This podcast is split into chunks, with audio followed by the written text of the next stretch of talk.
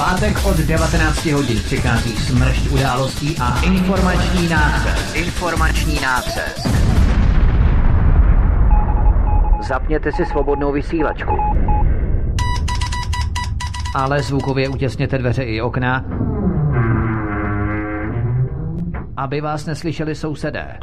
Mohou vás totiž udat za poslech proti evropské propagandy.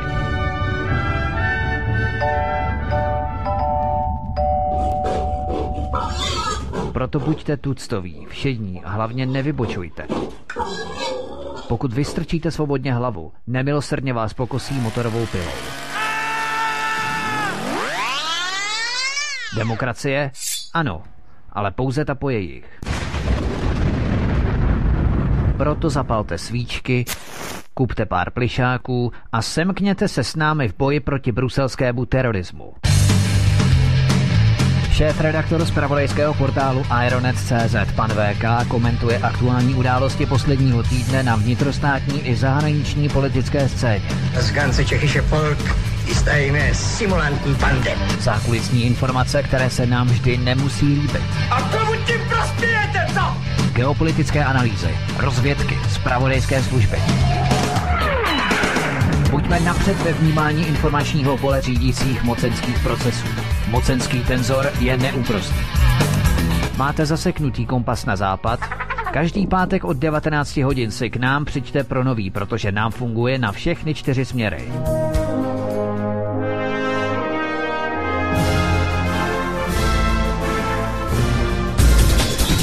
Každý pátek od 19 hodin šéf-redaktor z pravodejského portálu Ironet.cz pan VK krátkými švy jeho atamanského vyčínku vypumpuje náš tlak na 158%. Vedoucí kolotoče. Ve společném programu na svobodném vysílači CS. CS. CS. Tak, už bychom se měli slyšet, pánové by měli být i nachystáni, takže já se hned se zeptám, zda se všichni slyšíme a řádně. Ahoj Martine, zdravím tebe, zdravíme všechny posluchače, čtenáře Aeronetu, posluchače našeho svobodného vysílače a taky zdravím tebe VK při příjemný a ničím nerušený páteční pravidelný večer, tak on je pravidelný vždycky, ale tak pravidelný náš pořad, tak. No já tě také zdravím Vítku, také zdravím všechny posluchače, čtenáře Aeronetu.cz a e, doufám, že teda dneska nebude to, že to nebude přerušovaný, i když teda očekáváme nějaký výpadky, ale pustíme se hned do všech témat, takže přeji krásný pěkný večer. Tak, je to vaše. Tak děkuji, Martine. My začneme hned, protože máme drobné spoždění, sice ne také velké, které jsme nabrali minulý pátek, ale přece jenom nějaké spoždění tam je, takže začneme prvním tématem i hned z hostra. Americkým partnerům te- tečou eh, v České republice nervy. Rozhodnutí Andreje Babiše preferovat dostavbu Temelína a Dukovan zajištěnou českými firmami, zejména Česem, stojí i za čtvrteční poslední provokací proti Andreji Babišovi z pozice Evropského parlamentu. Ten totiž včera odhlasoval právně nezávaznou rezoluci číslo RC 80582 lomeno 2018 o střetu zájmů premiéra České republiky Andreje Babiše s eurodotačními tituly pro společnost Agrofert, která se nachází ve svěřeneckém fondu po dobu politické činnosti Andreje Babiše ve vysoké politice.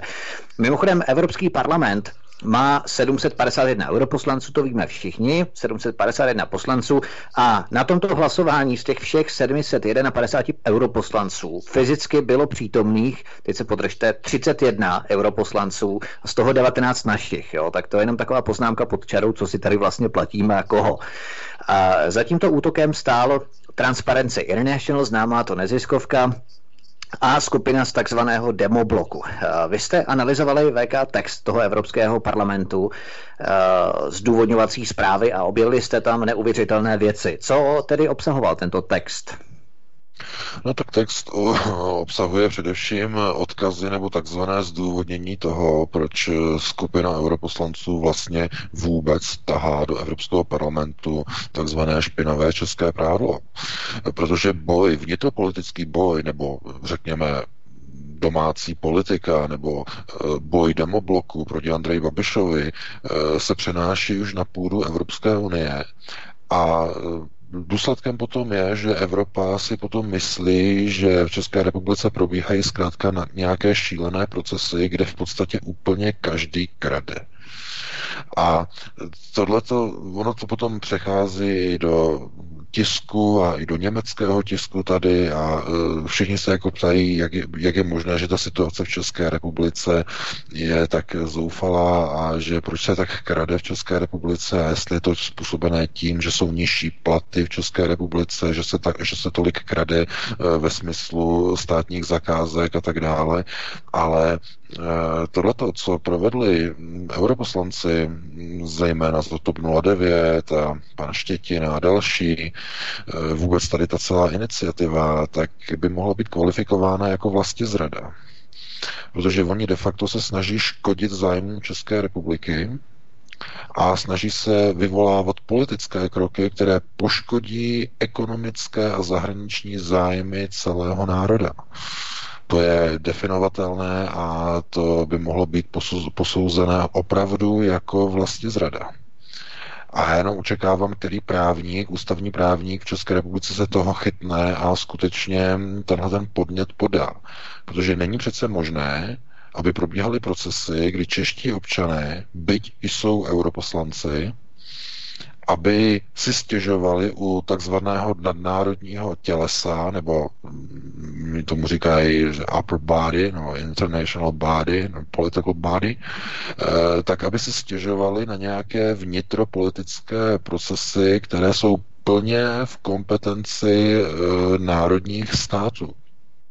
A je to něco podobného, jako probíhalo za protektorátu, kdy tehdejší uh, no, národ, některé, některé tehdy nacistické skupiny, uh, které kolaborovaly s Němci uh, za protektorátu Čechy a Morava, tak si chodili stěžovat ke KH Frankovi na malou stranu. On tam měl sídlo, říšský úřad a chodili si tam k němu stěžovat, že, že tito a tito, nebo tento a tento člověk něco řekl, nebo tento a politik z Národní rady tehdy eh, eh, prvorepublikové, nebo tedy tehdy už to bylo vlastně třetí republika.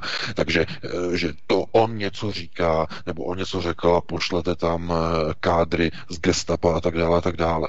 No a tohle to najednou jakoby se opakuje po tolika letech, kdy poslanci, kteří se cítí blíž srdcem k, k takzvané říši nebo říši eh, k evropskému impériu a jsou dále vzdáleni od českého národa, tak najednou udávají na vlastní politiky. No konec konců to bylo eh, jako třeba ta kauza, kdy Emanuel Moravec, tehdy ministr školství za protektorátu, tak e, měl obrovskou moc, disponoval obrovskou mocí. No a jednotliví lidé z nižších e, úrovní politiky k němu chodili a udávali na své spolupracovníky z různých ministerstev. Jo, chodili k Moravcovi mu udávat. A on to, on to neakceptoval, že tohleto, že to, jestli mají nějaké problémy, ať jdou na gestapo nebo takhle, takže on zase tohleto nedělal, ale ten, to je jako charakter některých politiků nebo některých lidí, kteří když vidí, že je někde nějaká cizí moc, která má obrovskou sílu, tak se okamžitě k ní inklinují a připojí a začnou pracovat v její zájem a v její prospěch. Jednou to byli sovětští partneři po roce 48, předtím to byli nacisté, teď jsou to američtí partneři, pokaždé je to někdo, že někdo k něčemu nebo k někomu se jako přimkne a pro něho začne pracovat proti zájmům národa. A podívejte se na ty Twittery v tom článku, tam jsou odkazy na Twitter, eh, jsou tam Twitterové snippety, můžete se na to podívat, eh, jakým způsobem se vyjadřuje pan Štětina, europoslanec. Proto já už teď říkám dopředu, je důležité, aby na jaře při eurovolbách už tenhle ten člověk nebyl zvolen aby nedošlo k reelekci tohoto člověka, protože ten představuje bezpečnostní riziko pro celý národ. To je neuvěřitelně zlej člověk ten je, ten je prostoupený záští vůči vlastnímu národu. Podívejte se na to, co on tam píše na těch Twitterech. On je úplně eh, tohleto, to byli lidé, eh, se kterými třeba američané po roce 45 tady v Německu jim říkali, že jsou že u nich nelze provést denacifikaci, protože jsou tak zažraní, tak ideologicky ukotvení, eh, že představují nebezpečí i pro nové Německo, tehdy poválečné. Oni to vlastně říkali, takže oni je dali na černý index a už nemohli být nikde v žádných oficiálních německých strukturách a eh, to potom pracovali na různých místech, ale nesmělo to být státní zpráva, nesmělo to být školství, armáda, nic takového. No a podívejte se, ono se to jako vrací tak najednou, jako že máte lidi, máte politiky, kteří vůbec nekopou za pronárodní zájmy, ale jdou k cizímu eh, politickému tělesu nebo řekněme autoritativnímu tělesu a jdou si tam stěžovat na vlastního premiéra. To není o tom, jestli Andrej Babiš je čistý, jestli eh, měl eh, čisté svědomí v kauze Čapího hnízda, nebo jakýkoliv politik. To přece musí rozhodnout české soudy. To musí rozhodnout česká, česká justice která řeší tuhle tu věc. Tam musí být řečeno, co a jak bylo nebo nebylo. A politici se do toho nemají motat ani v rámci domácí politiky a už vůbec ne, aby to tahali na mezinárodní scénu. A já jsem čekal, že bude nějaká negativní reakce, že někdo na to bude reagovat ve smyslu, že toto je naprosto neodpovědné zasahování do kompetencí a suverenity a svrchovanosti vlády České republiky. A e, tak trochu se dalo ocenit to, že ČSSD se toho hlasování raději nezúčastnila v Evropském parlamentu. Oni odešli protože věděli by, že by hodili granát do čapího hnízda, obrazně řečeno, a že to by byl oheň na střeše. Takže oni odešli, ale eh, zkrátka tam není jako ten národní étos. Je to úplně stejné a my se k tomu ještě dneska dostaneme, kdy určitá část politiků se cítí být více Evropany než Čechy jsou všichni ti europoslanci, eurokomisaři, eh, poradci v Evropské unii, unii, všichni ti teličkové a další. Eh, více v Evropě a méně eh, toho českého národa. No ale tak někdo se třeba cítí být takzvaným kosmopolitou, to znamená člověkem, který cestuje, který je doma všude, v každém hotelu, jo, ale to je něco jiného, protože to cestujete, cestujete, nevadí vám cestovat, ale potom, jako se vrátíte domů a jste doma, doma jste doma, jo, to je něco jiného.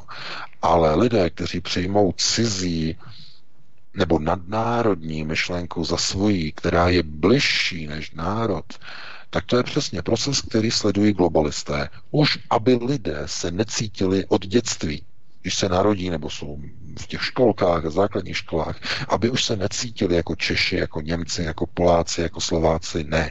Aby se cítili už jenom jako Evropané. A útoky proti národním vládám jsou součástí tohoto procesu. To znamená, ono je úplně jedno, jak to dopadne, jestli budou zastaveny dotace pro Agrofert nebo pro celou Českou republiku, na tom vůbec e, nesejde. Pouze to bude mít za následek e, dvě události. Za prvé, v Evropské unii si budou myslet o České republice jenom to nejhorší, jaký bordel to zase tam je, že, eh, že premiér je tam někde nahoře a všichni tam kradou, protože to není jenom jako, že se řekne premiér. Oni se na to dívají jinak. Ono se řekne, aha, tak ty dotace, které tam chodí, tak tam je problém s nima na celé úrovni. Jaký pán, takový krám. To znamená, když premiér krade, no tak kradou všichni, se řekne. To se řekne takhle každý. Takže ostuda. No a druhá věc, že e, zkrátka tohle to bude mít za následek jenom to, že e, až budou volby, no tak Andrej Babiš převálcuje všechny ostatní protože tohle tomu, tohle tomu vykresluje, nebo toto z něho dělá mučedníka. To znamená, další útok proti Andrej Babišovi ho znovu a opět posílí. A mně se zdá, že oni to vůbec nechápou, Demoblok to nechápe, politici TOP 09, Hnutí stán, Piráti, všichni tihle okolo, oni to nechápou.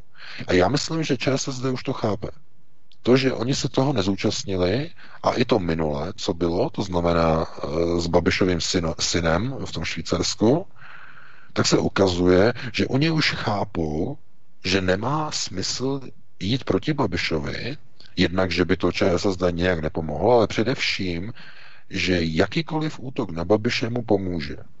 No, ČSSD už ví, že to tak funguje, protože už jsou na tom, na tom tak špatně a několikrát to zažili, ale ostatní strany stále to nepochopily. A platí to o všech stranách. Platí to i o, eh, i o SPD, mimochodem, protože SPD by se měla uvědomit, že eh, všechny výroky a nešťastné kroky, které se udělají, například e, ta tisková konference před dvěma nebo třemi týdny e, v kauze právě vyslovený nedůvěry vládě Andreje Babiše na té tiskové konferenci, jak Tomio Okamura stál na tiskové konferenci v poslanecké sněmovně vedle předsedů stran demobloku, tak to zkrátka vysílá nějaký signál a opět to posiluje Andreje Babiše. Protože i mnoho voličů SPD konec konců si řekne, no tak jako co to znamená, jaký signál to vysílá. A ono to potom bylo nějak zdůvodňováno, e, i to měl Okamura potom měl nějaké povídání a myslím, že i na svobodném vysílači s tebou Vítku, jestli si vzpomínám, on to vysvětloval, že oni ho jako pozvali, aby se tam k ním jako stoupnul a potom ho ani nepustili k mikrofonu a tak dále, tak dále. To je všechno pravda. Jenže ten signál, který to vypustilo mezi vlastní voliče SPD, je katastrofální. To nejde o to, že uh, oni zneužili Tomia Okamuru, uh, předáci demobloku, že oni ho zneužili, že oni mu řekli, hele, pojď to podpořit, protože uh, ty taky seš proti ČSSD, aby byla ve vládě a tak dále, pojď to podpořit. Ale on tam neměl jít, protože tam nešlo o to, že něco podporuje. Tam šlo o to, že on tam stojí vedle nich a jaký to vyšle obrazový signál do podvědomí, protože oni jsou na rozdíl od Tomia ve vší úctě, oni jsou profesionálové v politice. Oni vědí, jak zničit svého protivníka. Dají, podají mu pomocnou ruku, jakože mu pomůžou, ale ve skutečnosti uh, ho stáhnou pod hladinu sebou všechny ty stany a ty topky, které se teď motají okolo 5% hranice. Oni, si, oni podají ruku Tomiovi, který má 10% a stáhnou ho dolů. A dokonce budou se snažit ještě po něm trošku vylézt na jeho úkor směrem nahoru. Takhle oni fungují. Já bych očekával, že Tomio to bude vědět, že bude znát tyhle ty jejich podrazy a triky. To je první lekce politiky, když přijdete do sněmovny. Tohle to oni dělají.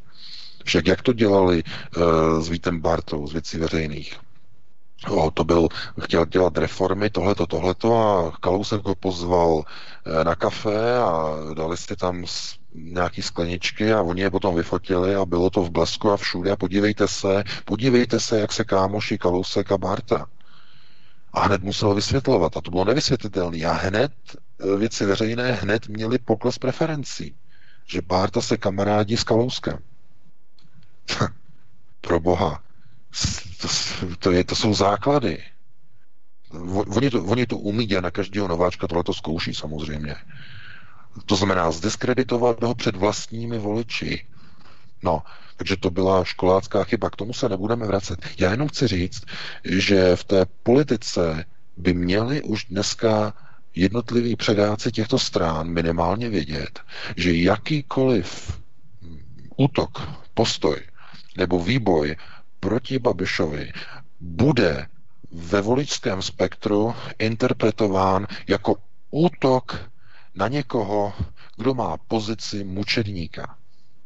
Protože Andrej Babiš má tuto pozici. Je to úplně stejné, jako kdyby někdo tímhle tím způsobem začal třeba útočit na lidi, jako je třeba Donald Trump. Nebo kdyby někdo takhle začal útočit na lidi typu, já nevím, Sebastian Kurz. Zkrátka, jakýkoliv útok na tyhle ty státní manažery pouze zapříčiní, že ještě více nerozhodnutých voličů se přikloní na stranu Andreje Babiše. Protože v těchto těch přetahovačkách o důvěru nebo nedůvěru nejde o rozhodnuté voliče protože rozhodnuté voliče nelze nikdy nějak přesvědčit a nikdy byste jim přivedli, přivezli půl tuny klobás nebo půl tuny koblich, je nepřesvědčíte, protože o ty voliče se přece nehraje. Hraje se zhruba o 20% nerozhodnutých voličů v České republice. V každé zemi je to různý.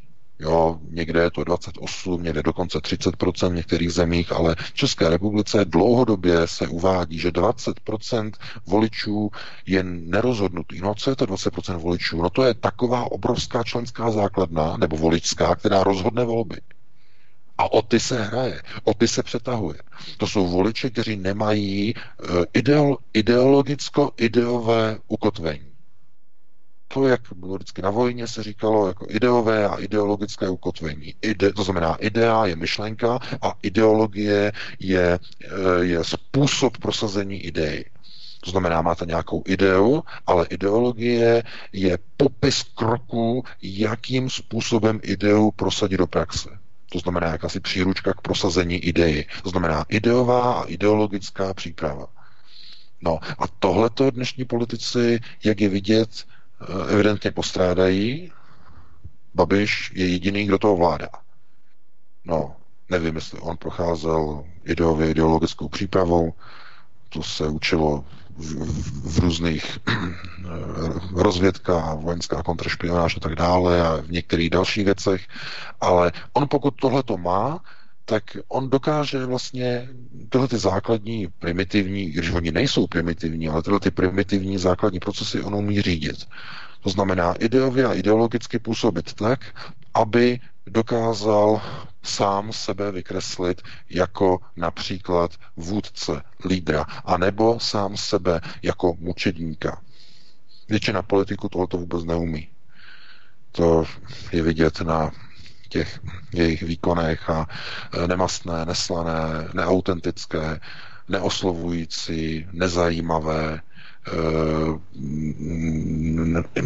se inkoherence, nesouvislost a tak dále a tak dále. Takže oni neosloví ty voliče, který, který, kteří jsou nerozhodnutí. Nerozhodnutý volič chce něco, co, ho im, co mu imponuje. Chce silného vůdce a někoho z vizí. To znamená že on má jasno o tom, jak by to mělo být. A není to příliš eh, extrémní názor, to znamená, eh, kdyby to bylo příliš extrémní, tak nerozhodnutého voliče to neosloví. A kdyby to bylo zase příliš rozplizlé, to znamená příliš drahošovské, abych tak řekl, tak, by, tak by je to také neoslovilo. To znamená, oni chtějí někoho, kdo má jasný pevný názor, který je koncepční a který má určitou konstrukci, ale zároveň není takzvaně extrémně vybočený vlevo nebo vpravo na politickém spektru. No a tohle je základ ideově ideologické přípravy. Takže pokud oni tohleto mají, tak oni dokážou tyto procesy ovládat. No a kde potom myslíte, že se berou ta procenta pro toho Babiše? No, ze všech těch špatných kroků, které dělají ostatní strany. To je jako v judu. V judu, a to ví Vladimir Putin, eh, neporazíte soupeře svojí vlastní silou. V judu se využívá ten jev nebo ta skutečnost, že nepřítel se, por- se porazí sám. Když se snaží vám dát úder, tak vy mu chytnete ruku a energii jeho těla přenesete do pádu a položíte ho na zem. To znamená, on svoji vlastní energii spadne na zem. To jsou principy juda. A to, když potom je přeneseno do politiky, tak jako politik jste k nezastavení a k neporažení, protože chápete tu souvislost mezi politikou a judem. Zkrátka, proč dělat nějaké akce? Nepřítel, protože je to děbíly, se porazí sám.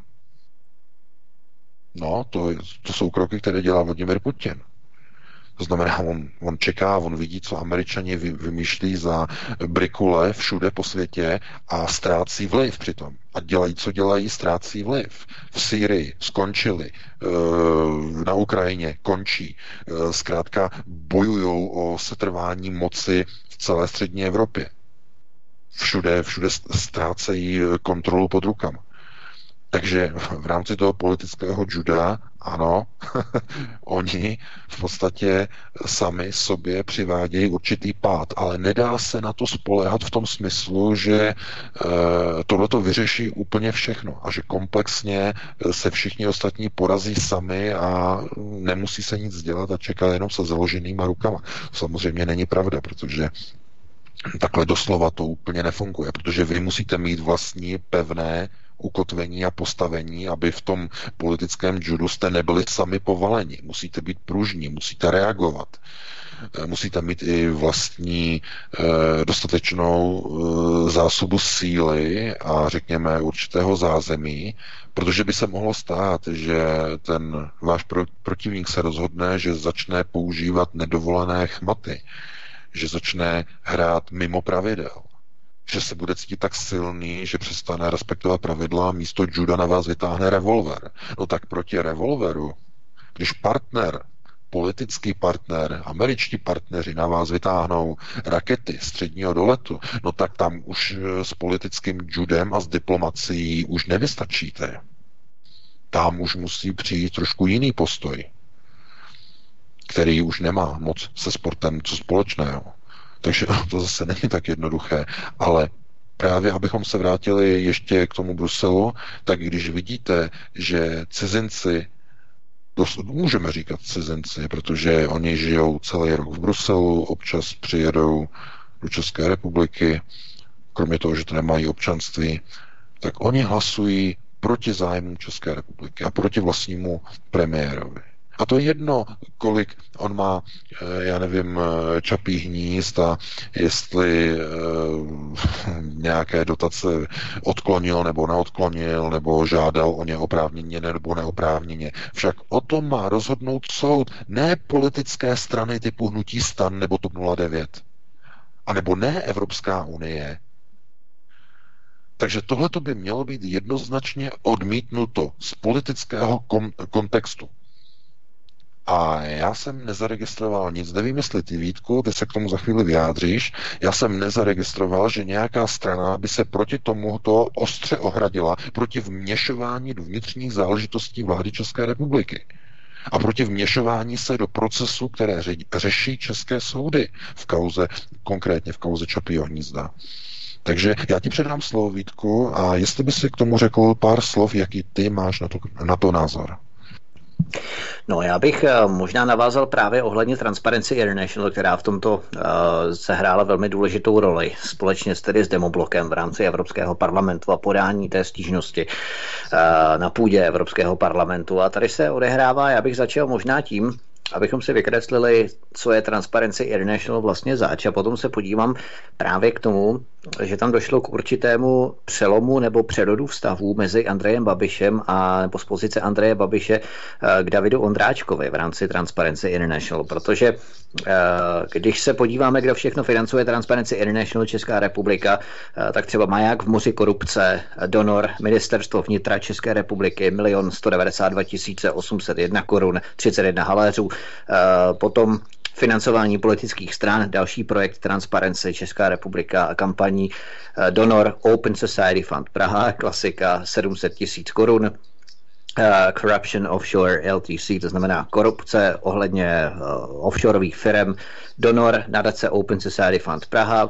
Já tady ani nebudu jmenovat ty částky, to je celkem zbytečné, abychom zbytečně nestráceli čas. Uh, Transparent uh, Politicians 2, donor Open Society Institute, cesta k právu, podpora protikorupčních aktivit v Egyptě, prosím pěkně, dělá Transparenci Česká republika, donor Ministerstvo zahraničních věcí České republiky, silný protikorupční watchdog válk na Ukrajině 4, donor Ministerstvo zahraničních věcí, eh, přenos českých zkušeností pro zvýšení kapacit ministerstva, spravedlnosti ve světle přístupu, eh, přístupových procesů eh, Evropské unie, donor United Nations Development Program, to znamená rozvojový program OSN, pak tady mám třeba podpora občanů v boji proti korupci v Evropě, donor Evropská komise, odhalování, odkrývání lobbingu, donor Evropská komise opět a kurzy občanské protikorupční sebeobrany, donor Ministerstvo školství, ale uh, EU nebo Evropská unie, bychom to měli jmenovat EU, uh, Funds Watchdog, čili hlídací pes evropských fondů, to je další projekt uh, Transparency International. A tady je donor, tady je donorem OLAF. A OLAF právě, vzpomínáme si na začátek tohoto roku, měl co dočinění v rámci spouštění eh, této akce a prošetřování akce ohledně Čapího hnízda, ohledně Andreje Babiše. To znamená, transparenci je napojená přímo na tyto instituce. Klasika Open Society Fund Praha, Open Society Institute, což je i personálně mimochodem podložené, kdy právník Tomáš Němeček, kromě toho, že je členem správní rady Transparency International v Česku i Slovensku, tak je taky členem rady novinářské čeny scény soutěže pořádané Open Society Fund Praha, jo, George Sereše. No a dalšími sponzory, donátory z Transparency, rozvojové programy OSN, Evropská komise a tak dále. Ale já jsem se chtěl uh, vrátit právě k těm zajímavým vazbám, které se rýsují mezi vztahy Andreje Babiše ve směru k Transparency, ČR. Protože pokud si vzpomínáme, tuším, že to bylo v roce 2013, eh, kdy Andrej Babiš vyhrál volby, tak Andrej Babiš na televizi Prima tehdy uvedl konkrétně 24. listopadu 2013, že by si představoval na postu ministra vnitra Davida Ondráčku, ředitele Transparency International. No a tento si se odmítl, ale z pozice Andreje Babiše to byl podle mě šikovně vykalkulovaný tah, kdy si minimálně morálně zavázal transparenci k přivídání očí nad zakázkami Agrofertu, případně jakýmikoliv biznisovými aktivitami Andreje Babiše. Všimněme si, že transparenci ani nepípla ohledně Andreje Babiše, jeho korunových dluhopisů například, Čapího hnízda a dalších biznisových aktivit eh, Andreje Babiše v letech 2014, 15, 16 a 17 podivuhodně už to nějak tak jako začínalo se lámat. Eh, kdy tu máme třeba darovací smlouvu z 5. května 2014, kdy Skanska AS eh, přes kontaktní osobu Kristýnu Palečkovou darovala Transparency International Česká republika peněžitý dar ve výši 190 tisíc korun. No a kdo byl statutárním ředitelem Skanská AS tehdy? Dan Ťok.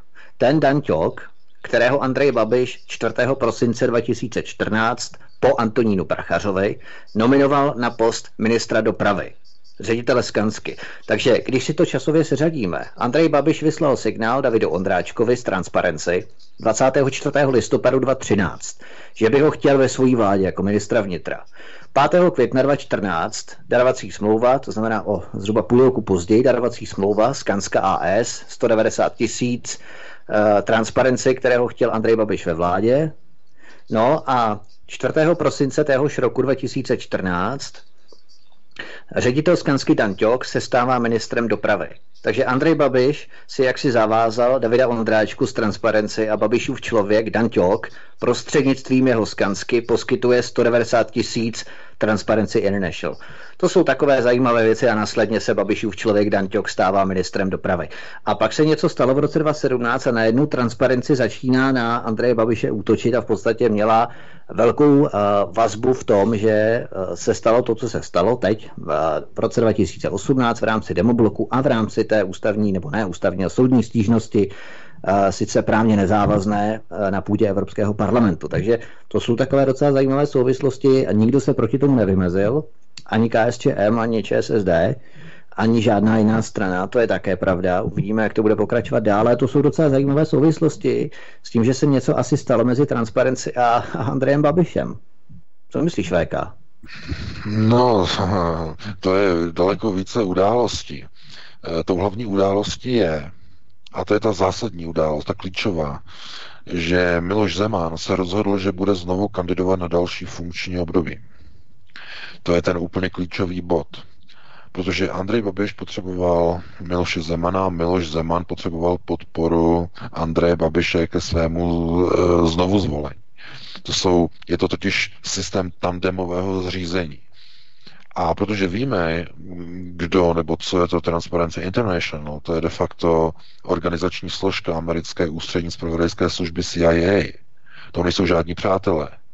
To, jsou, to je ten tvrdý vnitřní nepřítel, jak to nazval eh, eh, náčelník generálního štábu ruské armády eh, Valery Gerasimov, teď nevím, jak se jméno, tak říkal, že transparenci, že to je tvrdý vnitřní nepřítel. To, co oni dělají v Rusku, mimochodem, TI, nebo Transparency International. To znamená, zase Babiš, on není samonosná jednotka, on musel vytvořit tandem se Zemanem, protože on ho drží u moci. A když, když má problémy Andrej, tak Miloš Zeman ho podrží. To vidíte všichni. Jenže je to vykoupené strašlivou cenou. Nenávist, která je ze strany amerických neokonů eh, channelována, nebo ten channeling, ne, nevím, jak by se to uh, řeklo česky, skrze pražskou kavárnu, skrze strany demobloku, která je mířená na Zemana, se přenáší automaticky na Babiše. To znamená, oni nesnáší Babiše jako takového už od samotného počátku, protože on nehraje s nima, on s nima nechodil na golfové turnaje, když byla ODS u moci, tohleto, on se jim vyhýbal, a, takže oni mu nemůžou přijít na jméno a teď navíc ještě je v jedné lodi s Milošem Zemanem. No a Miloš Zeman rovná se Izrael. To znamená, rovná se Chabat, roz, rovná se chasické hnutí, rovná, rovná se Lev Leviev a napojení na Vladimira Putina a rovná se napojení na uh, Chabat Lubavič uh, ve směru na Donalda Trumpa. To znamená, to je skupina nepřátel amerických neokonů. A TI, transparenci, je úderným nástrojem amerických neokonů. Takže v této chvíli, když si Andrej Babiš vybral strany, transparenci začala jít proti němu. Je to naprosto jednoduché. Protože když si vzpomenete, jak to bylo s ODS, ODS byla ňu, ňu, ňu, ťu, ťu, ťu. Ale v okamžiku, kdy Petr Nečas podrazil americké partnery a přijel v květnu 2013 do Moskvy eh, a byl na schůzce eh, s, se, s Medveděvem a potom i s Putinem a on tam řekl, že ruské konzorcium, rusko-české konzorcium Atomstroj Export, že má nejlepší vyhlídky na dostavbu Temelína, tak se ho zbavili. A zinscenovali skrze různé Janečky, různé Bradáčové, různé další po, policejní plukovníky, různé šlachty a tak dále. E, puč proti Nečasovi a jeho myslíš, Karla, myslíš Karla Janečku? E, Karel Janeček, samozřejmě, samozřejmě. Jo, Koho jo. jiného. No, no, protože jeho otec a napojení Ještě Martin na... Janeček, jo. A jeho napojení na... Um, však je o tom i jsou o tom svodky, já jsem o tom psal ještě jeden článek, vlastně jeho otec napojení na uh, lidi, na, na struktury by, bývalé vojenské kontrarozvědky a stáž ve Spojených státech, uh, kde se najednou objevil, zjevil v blízkosti uh, lidí, uh, zejména tedy pana uh, no, pana Nilsna, ano, pana Nilsna, bývalý operativec, který pracoval pro CIA na rozbití takzvané železné opony a člověk, který vlastně stál i na straně tehdejšího, tehdejšího německého kanceláře Helmuta Kohla, kterému vlastně radil, jakým způsobem zbourat železnou oponu mezi východem a západem, mezi východním západním Německem, jak zbourat berlínskou zeď a tak dále a tak dále. To je všechno Karel Janeček a jeho rodina okolo, mimochodem. To by bylo na jinou diskuzi. Eh, a docela jsou tam věci, které ani nejsou publikovatelné, protože jsou poměrně nebezpečné. Ještě jsou stále živé. To jsou živé svazky, živé informace. Takže on tohleto zkrátka podstoupil, myslím Babiš, on věděl, s kým jde do Holportu a, a může ho potkat stejný osud jako Petra Nečase to znamená svržení vlády. A, a teď se o to pokusili před několika dny, no ne dny, dvěma týdny. Kauza uh, Babišova syna. Skrze zase channeling, to znamená zase skrze nasrčené lidi, no, uh, Slonková, Kubík a všechno tohleto a, uh, a, a, a, a, a skoro to vypadalo, že vláda padne a kdo podržel na poslední chvíli Babiše? Kdo řekl, že nepokoušejte se o nic, nemá to smysl, protože když svrhnete Andreje Babiše, tak já ho znovu pověřím sestavením vlády. A když ho svrhnete, tak ho znovu pověřím i po třetí. A najednou ČSSD cukla, uvědomila si, jaké jsou rozdané karty a podržela vládu. Takže eh, takhle drží v rukách Miloš Zeman vládu Andreje Babiše. Takhle doslova. No, te, a v téhle chvíli už jdou rukavičky dolů, protože oni už v, tom, v tomto okamžiku, i když nechcete, Babiš nechce jít proti Američanům.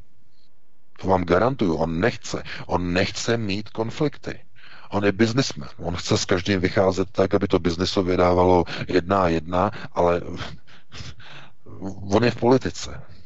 Tam to tak nefunguje. On si musí vybrat stranu, protože že a že, mimochodem. I v tomto, mimochodem. I v tomto. Protože chasidé, Trump, Putin, Izrael, Zeman, chasidé, to znamená strana s velkým že. Američané, neokoni, Dům Sion, židé s malým že. Takže zase znovu jsme u toho zpátky. Aniž bychom se chtěli opakovat, ale znovu. Válka mezi židy a židy, která je velice krutá. teče, teče krev horem dolem. No, ale zase, takže on se musel vybrat a proto transparenci jde proti Babišovi.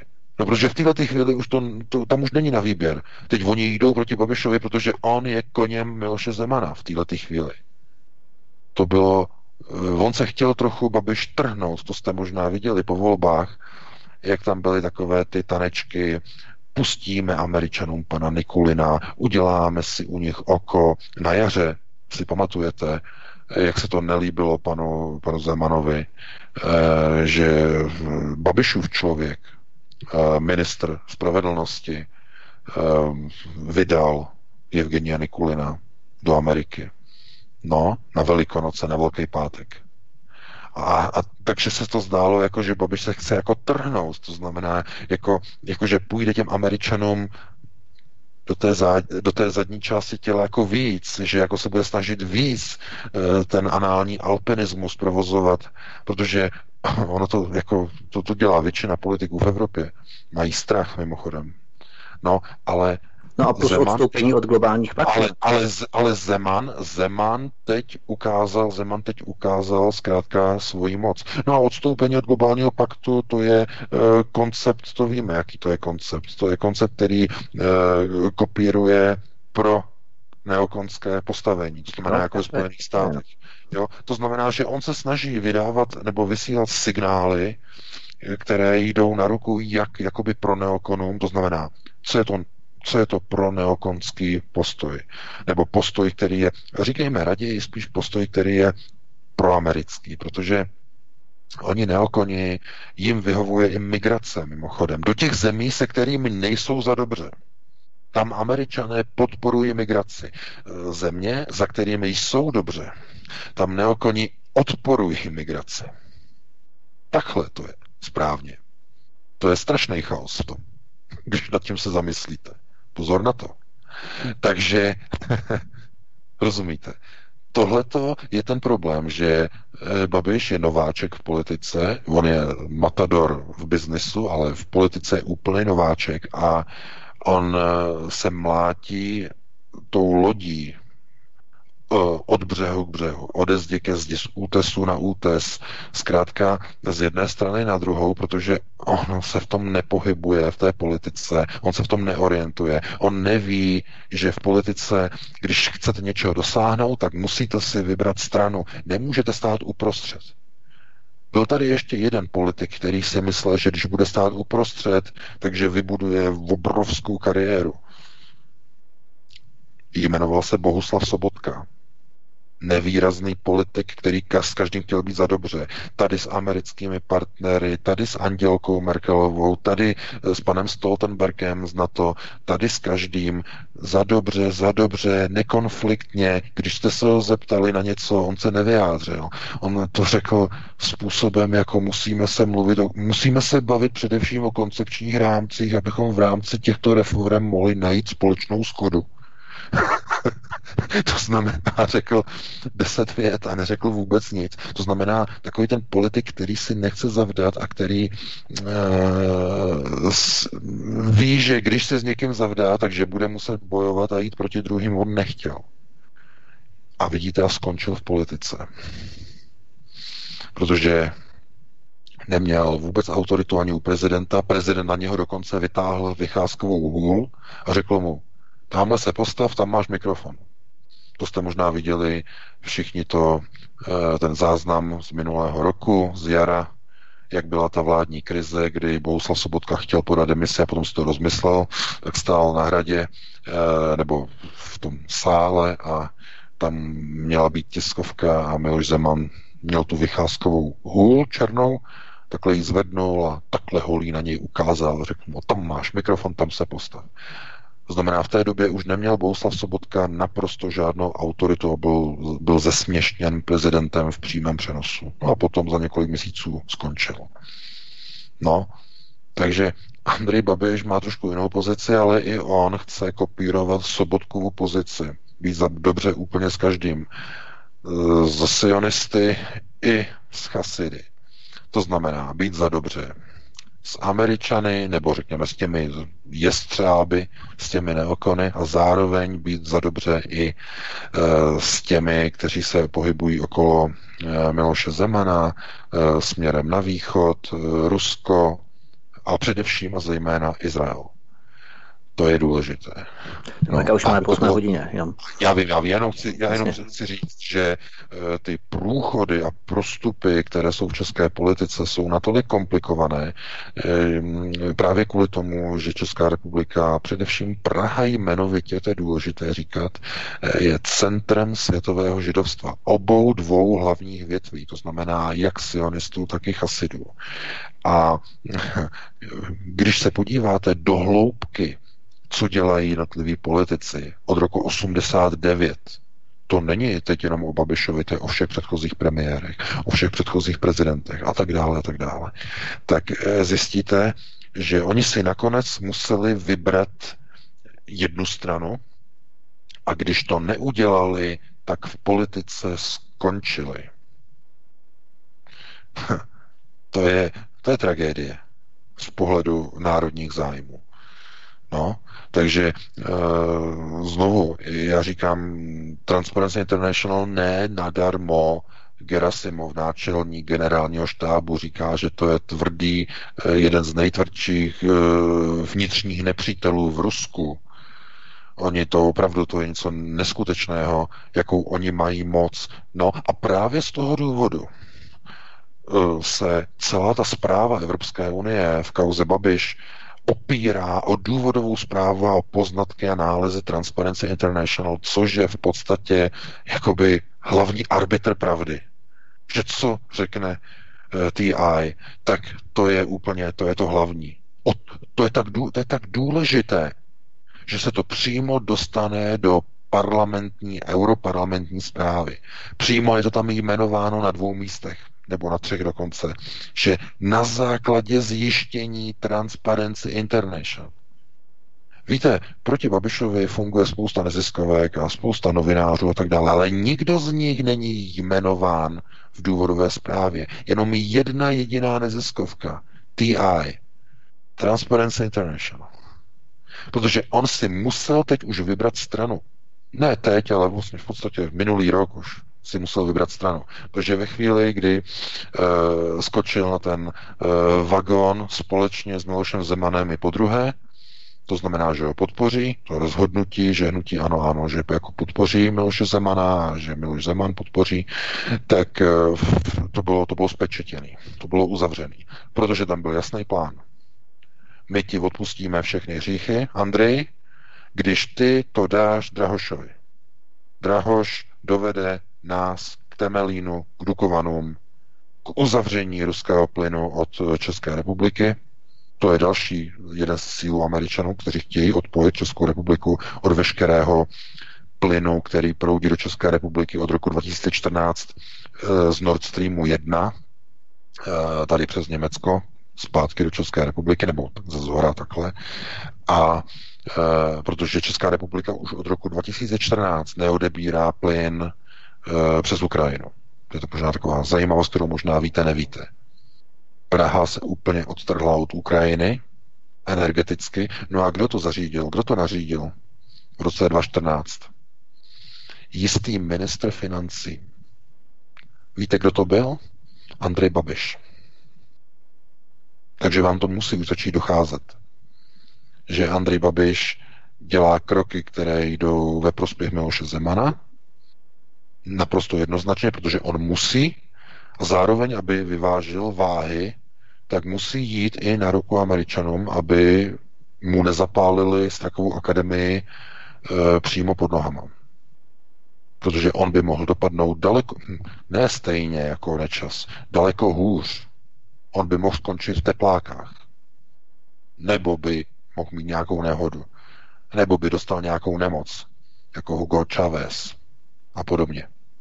Oni se s tím jako nemažou. Eh, však se podívejte, co oni udělali s tím novičokem. To je jejich práce. GCHQ a e, britská MI6. A tihleti, to jsou jako na Američany, všechno je to napojené jako na ty západní křídla, nebo to, to, to hlavní křídlo neokonu. I když tam bychom našli ještě další a jiné přesahy, tam bychom našli zájmy na určité, ehm, ehm, řekněme, i válečné nastavení, to znamená co největší odřezání od Ruska, aby bylo maximálně izolováno a aby majitelé zdrojů v Rusku rovná se chasičtí židé, aby zkrachovali a zbankrotovali a aby museli své asety prodat. A komu by je prodali?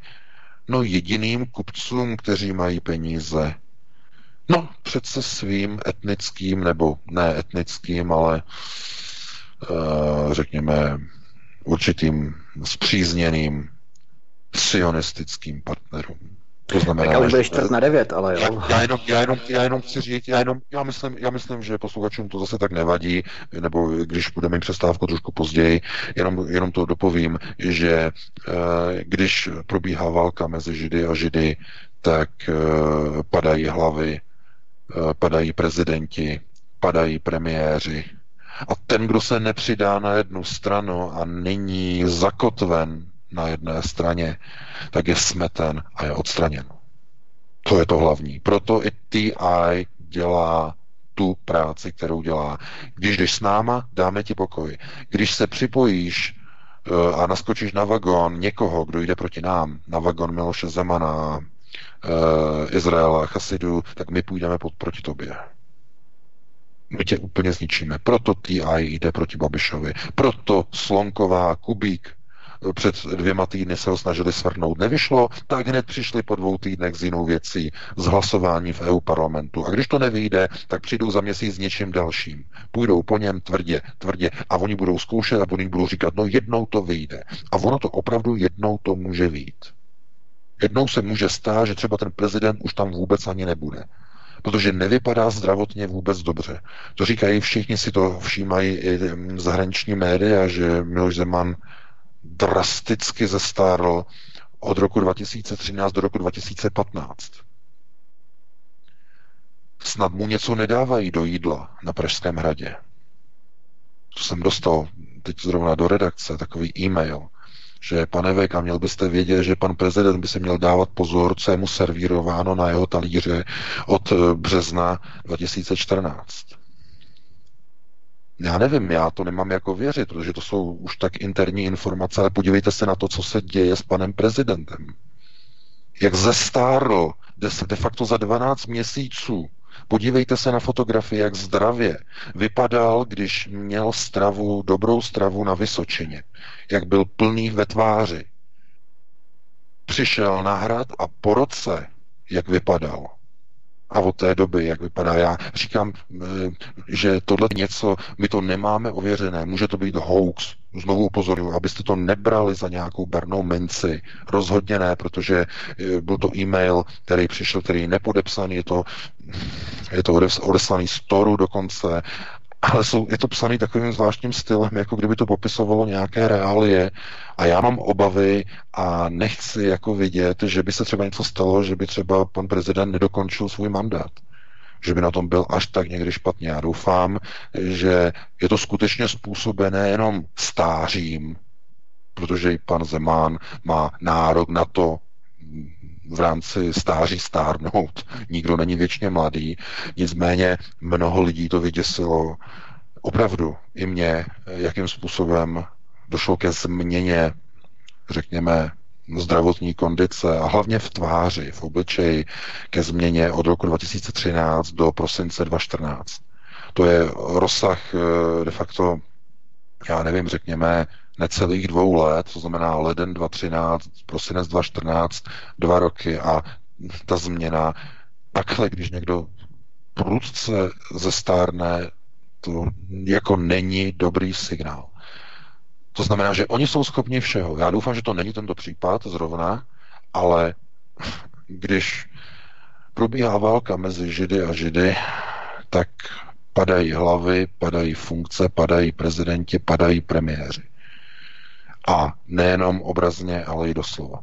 Takže já jenom doufám, že tohle je pouze jenom někde nějaký blábol, že to je jenom hoax, který jsme dostali. Pokud bychom takových informací dostali víc, tak už by nás to asi začalo znepokojovat, samozřejmě, protože eh, když si toho všímají, mimochodem právě včera zrovna tady na ARD eh, byl jenom takový krátký komentář, byl to tohleto odpoledne a eh, že tohleto, že v České republice, že zase kvůli tohleto Babišovi a že jako, že zestárli a jako, že náhle jako zestárli jako prezident kvůli starostem, jako jo. Jako, že to je kvůli starostem. Já nevím, jestli to je kvůli starostem, že když se dostanete do funkce prezidenta, že kvůli starostem jako zestárnete, ale podívejte se na jednu, ještě jednu věc. Ta je taky důležitá.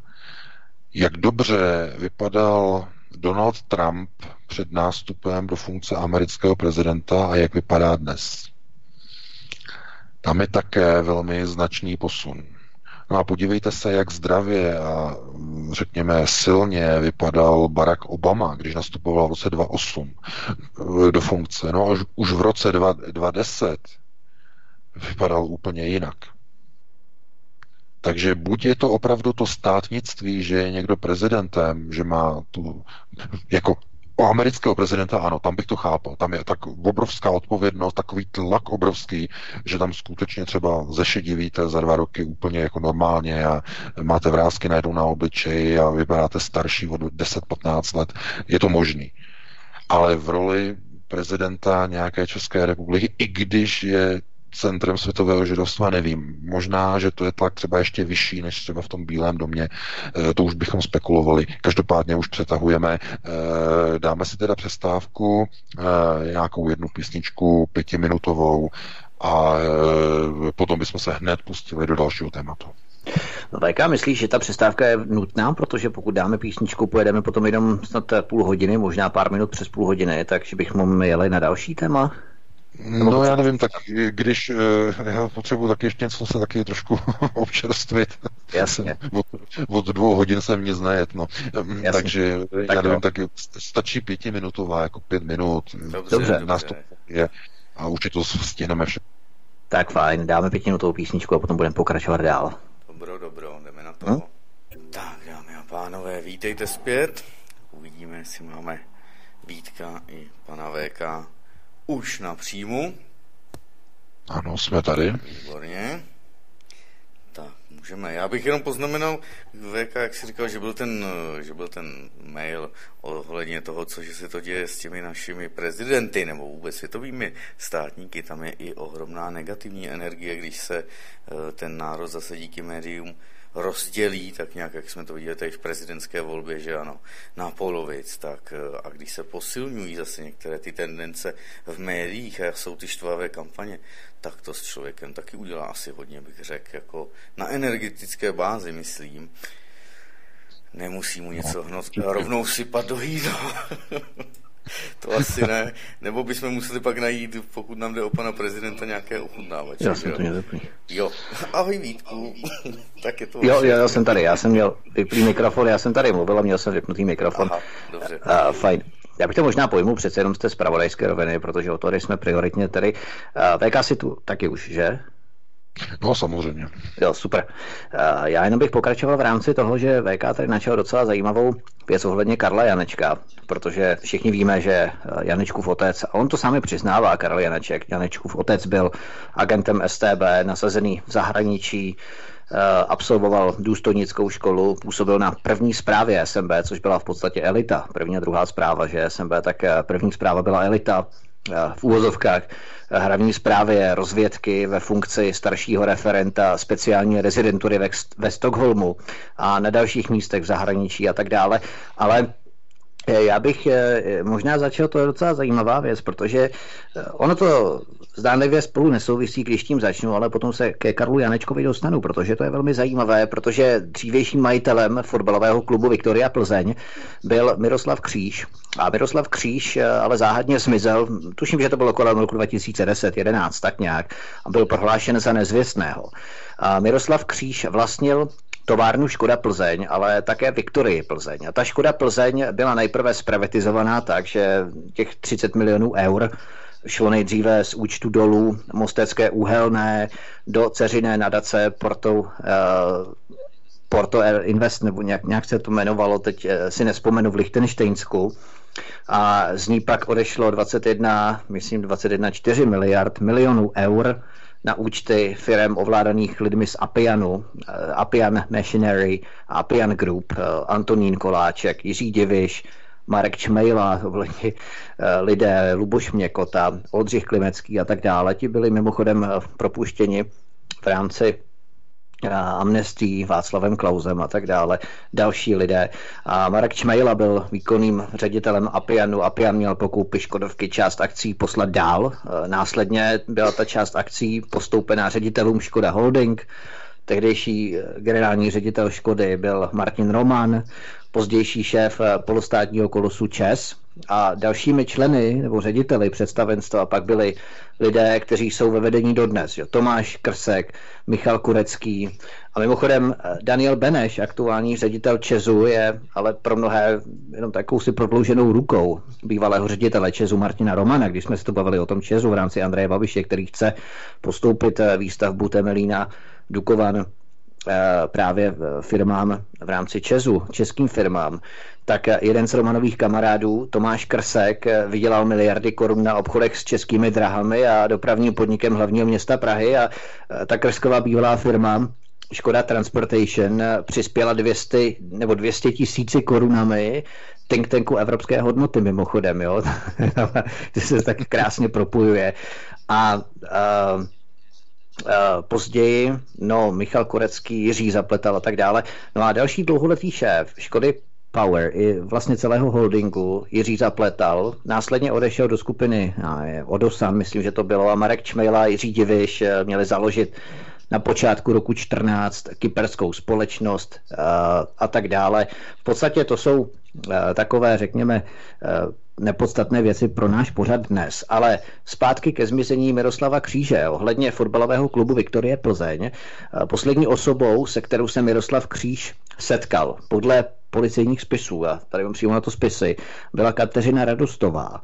A Kateřina Radostová čtyři roky šéfovala odvolací komisi Fotbalové asociace České republiky a 23. 24. května mimochodem 2014 kandidovala do Evropského parlamentu za hnutí úsvit přímé demokracie tehdy. No a Kateřina Radostová um, má mít nadstandardní vztah s Tomášem Pitrem. Eh, českým mafiánem. V podstatě víme, kde je Tomáš Petr. Ale právě eh, ona Miroslava Kříže, podle těch policejních spisů, nevím, co je na tom pravdy. No, před lety měla vylákat v Praze na schůzku, protože Kateřina Radostová měla mít nějakým způsobem profity z této schůzky. Samozřejmě se Miroslav Kříž už nikdy nevrátil a byl právě vyhlášen za mrtvého. No a tohle je poslední záznam z těch policejních spisů o pohybu Miroslava Kříže. No a Miroslav Kříž byl bohatý bílý kůň, který rozkrádal Škodovku a právě po zmizení Kříže se najednou všechny akcie Škodo, Škody Transportation měly objevit u Karla Janečka. A na financování té operace se použily peníze vytažené z Mostecké uhelné.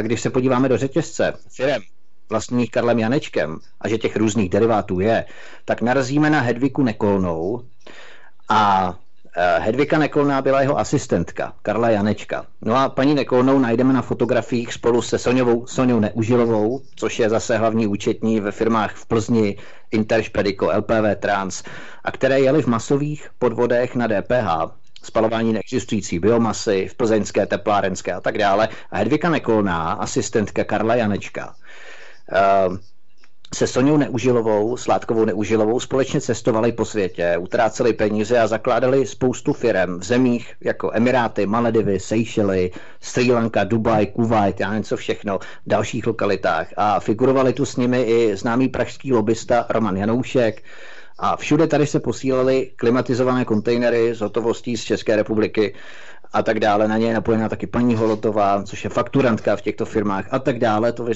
naše eh, příběhy o mafii. To znamená, že Karel Janeček má podstatě velmi úzké vazby podle mnoha indicí na české podsvětí. To znamená, že ty eh, řeči o fondech proti korupci a různé ty transparentní, eh, já nevím, struktury, nebo jak, jak se to všechno jmenuje, jo, tak eh, v podstatě to je jenom jakési pozlátko a tito lidé se opravdu všichni znají, všichni navzájem sami ze sebou a spolupracují velmi úzce tedy s posvětím. VK myslí, že to je standardní v podstatě věc, která se tady děje v České republice, že tito lidé, kteří mají takovou tu fazónu těch nedotknutelných osobností, jak si v boji proti korupci a tak dále, takže mají v podstatě podle mnoha indicí, takže mají tyto různé vazby. No tak co se, co se týče třeba eh, toho Janečkova fondu, nadačního fondu proti korupci, to je klasická maskírovka, eh, jak říkají rusové, to znamená eh, jakési přikrytí nějakých aktivit, to znamená, kdo by si dovolil obvinit někoho, kdo provozuje nadační fond proti korupci. To je přece člověk, který je ten nejčistší z nejčistších. Chápete? To je ten mediální obraz, to je ta maskírovka. To je to samé, jako když chcete třeba, já nevím, zprivatizovat církevní pozemky a e, tak abyste měli maskírovku, tak necháte, zafinancujete výstavbu kostela někde na jiném místě. A je z vás svatý člověk, je z vás svatý muž. A ve skutečnosti vám jde o to, abyste si přihráli pozemky, které patří církvi a potom na něj vystavili ty rezidenční baráky a pořádně se na tom nabalili a tak dále a tak dále. Takže tyhle ty maskírovky oni umí a tohle to, co se teď říkal, eh, no, jako co k tomu říct? To je prostě výsledek takzvané divok, divoké ekonomické transformace let 90. Eh, kterou realizoval, nebo tehdy vlastně připravili lidé, kteří pocházejí ze struktur STB a jednotlivých zpráv STB. To nebyla jenom první zpráva, to co se týče toho zahraničí a lidí jako Karla Janečka, jeho otce a tak dále. To byla především třetí zpráva, to byl VKR, vojenská kontrarozvědka. Mimochodem to byly, oni tam měli služební vojenské, vojenské hodnosti tam měli, takže a právě VKR spadala přímo, oni totiž eh, Rusové KGB chtěla vojenské velení. KGB totiž měla vojenské velení. Eh, rozdělení na civilní rozvědku, civilní, vojenskou, eh, vnitro, eh, exo a tady ty další. To přišlo až po roce 92. 93 vlastně. To bylo později. A předtím KGB měla vojenské velení.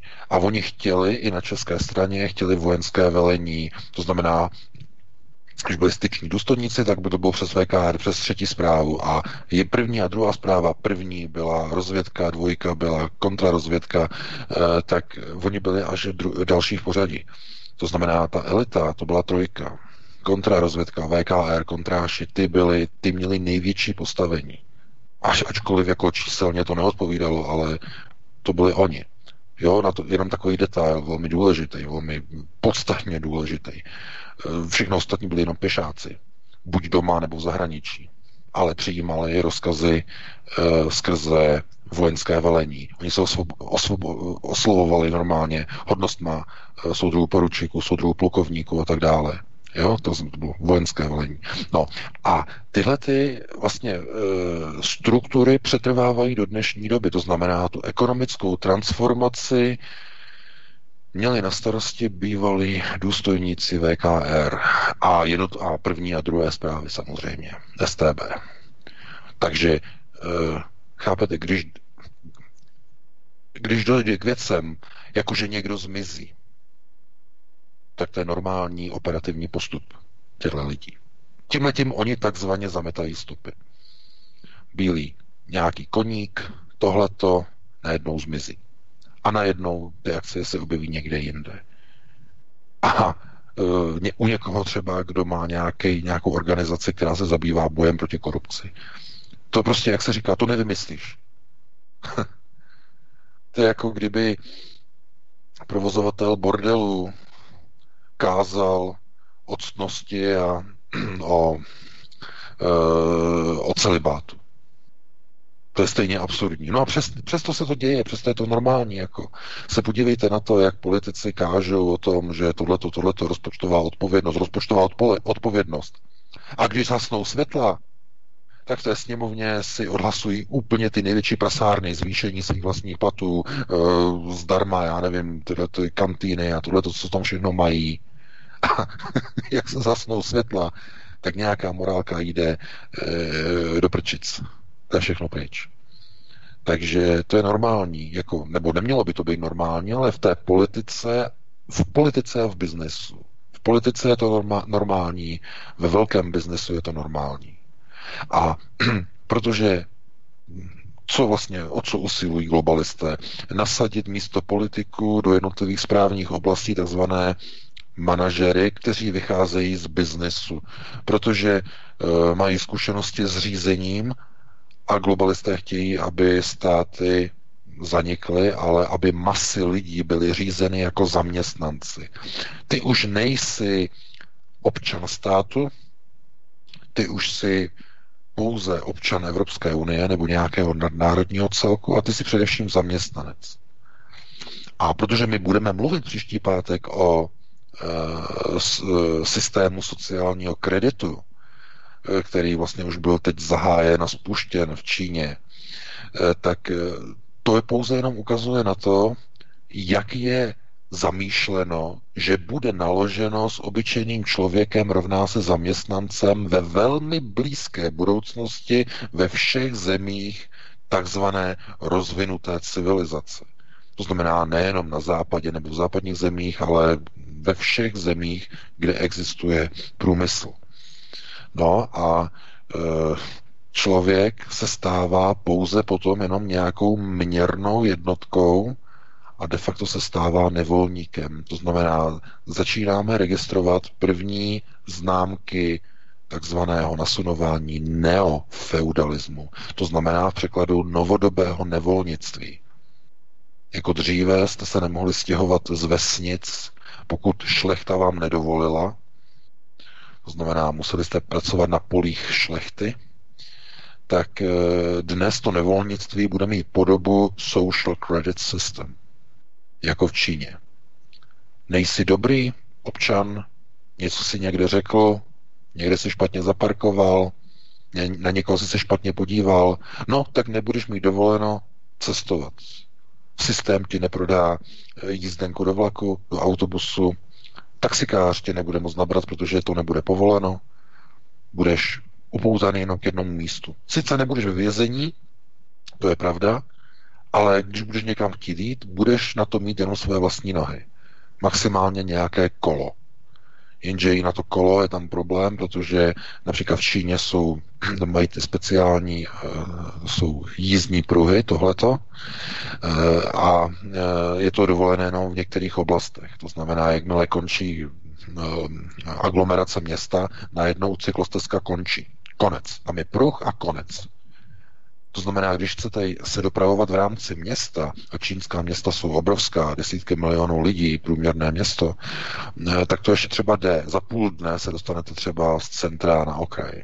Jo, za půl dne na tom kole. Eh, dáte si na to třeba 6-8 hodin a vezmete si dovolenou. Abyste si dojeli na kraj města, tak si vezmete dovolenou. Naprosto normálně jako v Číně. Teď si nedělám jako legrace. Normálně Číňani si berou, ti, co nemají auto, ta mají tady ty problémy, že jsou zablokovaní, tak si berou dovolenou na to, aby mohli se dostat na konec města. To je čínské aglomerace obrovské. No, to je tragédie. Takže ten systém udělá z člověka novodobého nevolníka. No a lidé tomu dávají průchod. Samovolně a z vlastního Eh, jak bych to řekl, eh, za vlastního souhlasu. To znamená, jim to vůbec nevadí. Naopak, každému to vyhovuje. Já nevím, jestli jste to zaregistrovali, ale například ve Spojených státech je teď iniciativa společnosti Apple, která usiluje o uzákonění toho, že nikdo jiný než společnost Apple, autorizovaní eh, reselleři a eh, takzvané workshopy, eh, nebo repair shopy, ne workshopy, repair shopy, nebudou smět opravovat produkty Apple. Bude to nezákonné a bude za to hrozit vězení. To znamená, že tohleto je už doslova to je dystopický model společnosti, naprosté totality, kdy výrobce vám řekne, vy si nesmíte vyměnit svojí vlastní rukou olej v autě, nesmíte si ani nafouknout pneumatiku, nesmíte si vyměnit žárovku v autě, může to provést jenom autorizovaný servis. Pokud to provedete, tak eh, při zjištění, že si, to uděl, že, že si to opravíte sami, tak jdete do kriminálu. A proč je to tak vymyšlené? No, aby ty korporace měly zaručený a garantovaný nekonečný příjem. Oni nemůžou připustit, aby si někdo sám něco opravoval. Ne, ne, ne, ne, ne. Ty, když něco potřebuješ, ty to přivezeš k nám a my ti to naučtujeme. Takže bude i zakázáno. Dokonce už jsou takové jako, i, jako e, plány na to, že různé typy nářadí budou pouze na povolení. To je v Číně. Například, když máte vlastně silnější příkon vrtačky, tak v Číně už ji skoupíte jenom na povolení. To je, to je něco neuvěřitelného. O tom budeme hovořit příští pátek. Takže už to začíná v Číně. A někdo si myslí, globalizace, jak je fajn. No globalizace je procesem a prostředkem k získání celosvětové vlády sionistů. Protože všechny ty korporace, které budou toto prosazovat, abyste si nemohli nic opravit vlastní silou, anebo silou nějaké neautorizované opravny, aby všechno muselo být u dílera. Všechno. Konec soukromých servisů by to znamenalo. Konec. Mimochodem, ty nové automobily, to no, nový, ty elektrické od Tesly, neopravíte jinde než v autorizovaném servisu Tesla. Oni mají ten řídící modul, mají zakódovaný a ten se dekoduje jenom při připojení vozu do internetu a operátor v Tesle v Kalifornii vám, jde, vám dá do toho modulu, řídícího modulu odemikací kód na omezenou dobu. To znamená, že neautorizovaný servis vám nevymění ani žárovku de facto v tom autě, v tom elektrickém.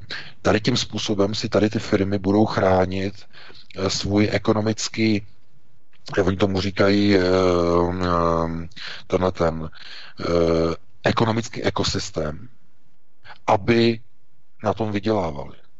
Protože marže na těch elektromobilech je tak zoufale nízká, že oni ty peníze musí získat takzvaně z after sale produkce, to znamená to, co se poskytuje a prodává zákazníkům po prodeji auta.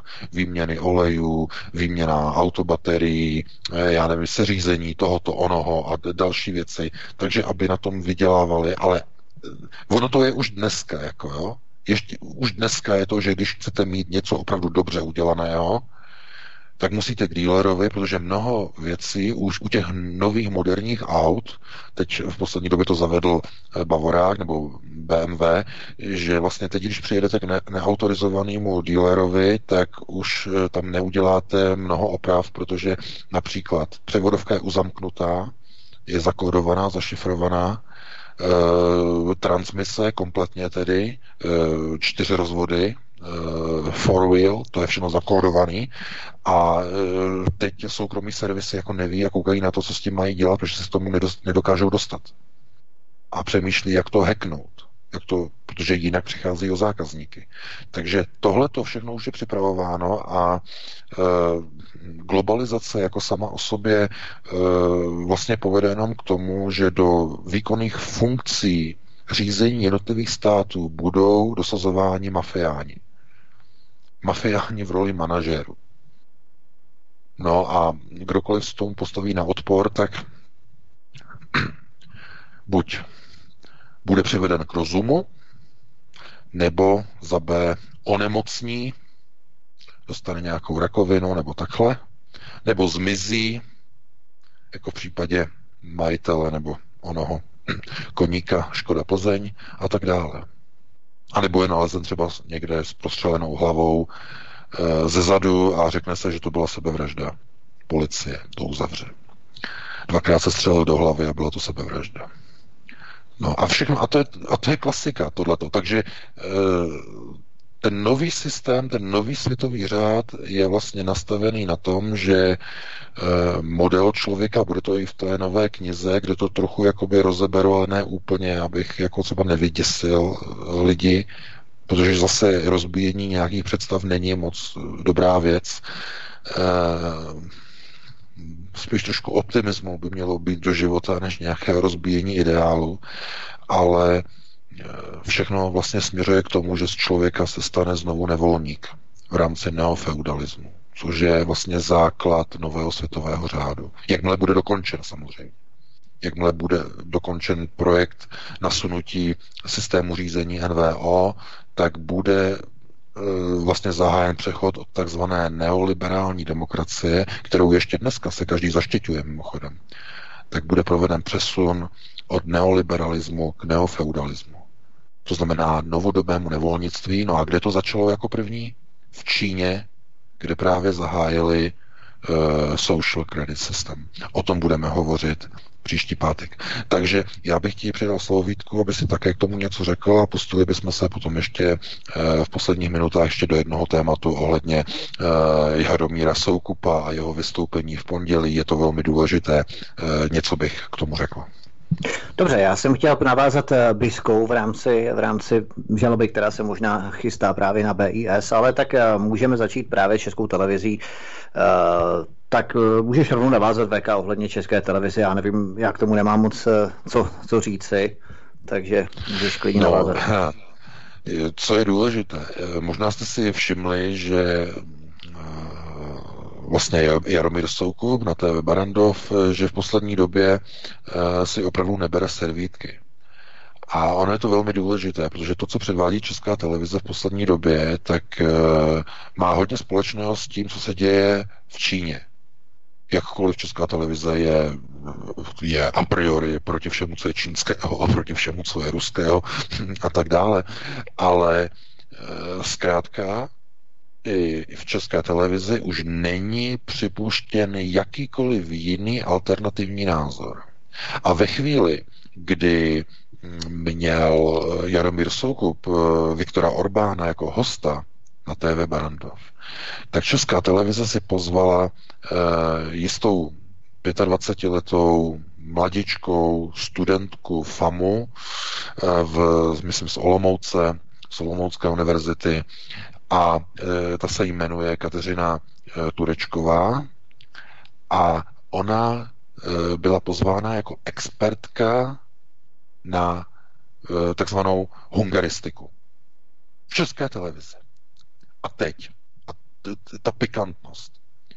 Ona není hungaristka, ona byla všeho všudy v Maďarsku jenom jeden rok, nebo no, necelý jeden rok, a co my jsme zjistili jako redakce na Aeronetu, tak uh, ona tam nebyla na dovolené. Ona tam studovala na Středoevropské univerzitě George Sereše. To znamená, eh, studovala na jeho škole a dělala tam rozhovory s místními studenty v angličtině. Ona vůbec neumí e, maďarsky. Vůbec ne. Ona komunikovala s nimi jenom v angličtině. A zjišťovala od nich, co oni si myslí o Orbánově vládě. To znamená, dělala průzkum mezi lidmi, kteří jsou studenti, kteří studují na Středoevropské univerzitě a kdokoliv studuje na CEU u George Sereše, no tak asi jaký tak může mít tak nějaký názor na Viktora Orbána, který jde po krku Sorešovi a který jde po krku Středoevropské univerzitě. Takže oni tohleto pustili normálně do vysílání, naprosto nekriticky. A ona tam tyto rozhovory v podstatě e, vydávala za názor a za postoj celého maďarského národa. To je úplně stejné, jako kdyby na nějaké cizí televizi zástupce pražské kavárny, já nevím, pan Drahoš, nebo pan Horáček, eh, nebo kdokoliv jiný, to jsou ale poměrně velké persony, někdo daleko menší. Například je pan, pan Jakub Janda z Evropských hodnot, to je nejlepší příklad. Kdyby on někde v nějaké televizi zahraniční začal říkat, že všichni občané v České republice jsou naprosto terorizováni vládou Andreje Babiše. Jsou naprosto zhrozeni a terorizováni prezidentstvím Miloše Zemana. Všichni jsou z toho zoufalí, protože ten teror, který je v České republice, se už nedá snést. A vydával by to za názor všech občanů České republiky. To znamená, tohle to předvádí česká televize, kde vlastně tento étos je jakoby naplňován, že podívejte se, tady je někdo, kdo rozumí, e, nebo údajně rozumí hungaristice, a on vám řekne, jak špatně to vypadá v tom Orbánovském Maďarsku. No a co se stalo?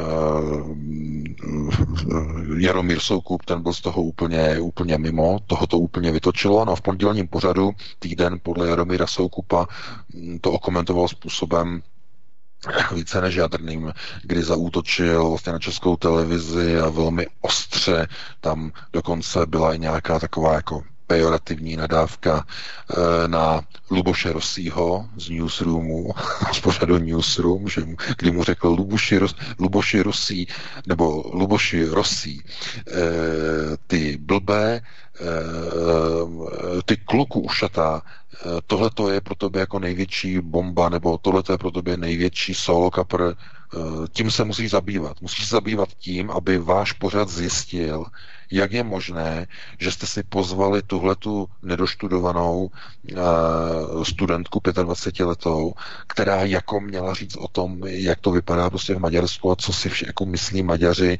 o Orbánově vládě. To znamená, strašně ho to naštvalo, strašně ho to rozčílilo. Uh, ano, to může působit jako vtipně, nebo jako nějakým způsobem, jako že to, je, že to není podstatné, ale ta podstata je, že tohle, co zaznělo na TV Barandov, je to, to, to bude zapsáno někam do, nějakých, do nějakého kalendáře do, nebo do nějakého datumu, protože to je poprvé, kdy na eh, celostátní televizi naplno a natvrdo zaznělo to, co normálně pravidelně zaznívá na serverech a v pořadech alternativy.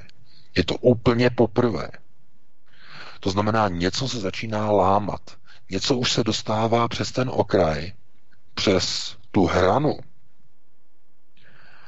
a tou rozhodující hranou bude rok 2019, příští rok. Proč? Z jakého důvodu? No je to počátek nové epochy. Příští rok. A je to dokonce už i zobrazeno nebo předesláno v předpovědi na obálce, na nové obálce e, nového čísla časopisu The Economist, kde na místo různých obrazů, různých postav a tak dále je úplně tma, černo, pouze s nápisem 2019. Blackout. No a to je právě jedna z těch věcí, eh, o které eh, se hovořilo už v No, velmi dávno, už v dobách takzvané Fabian Society, takzvané fabianské společnosti v Londýně, kde se hovořilo o takzvaném velkém restartu, na jehož počátku bude tma, podle Bible. Jistě, pokud se vyznáte trochu v Bibli, tak víte, jak to začíná, že na počátku byla tma. A Bůh přemýšlel o tom, jak tmu vyplnit něčím a napadlo ho, že e, budíš světlo. To znamená, tma byla vyplněná světlem. Tma v, téhle, v tomto pře, v přesahu, v této symbolice je e, symbol pro úplně nový restart a začátek světového řízení.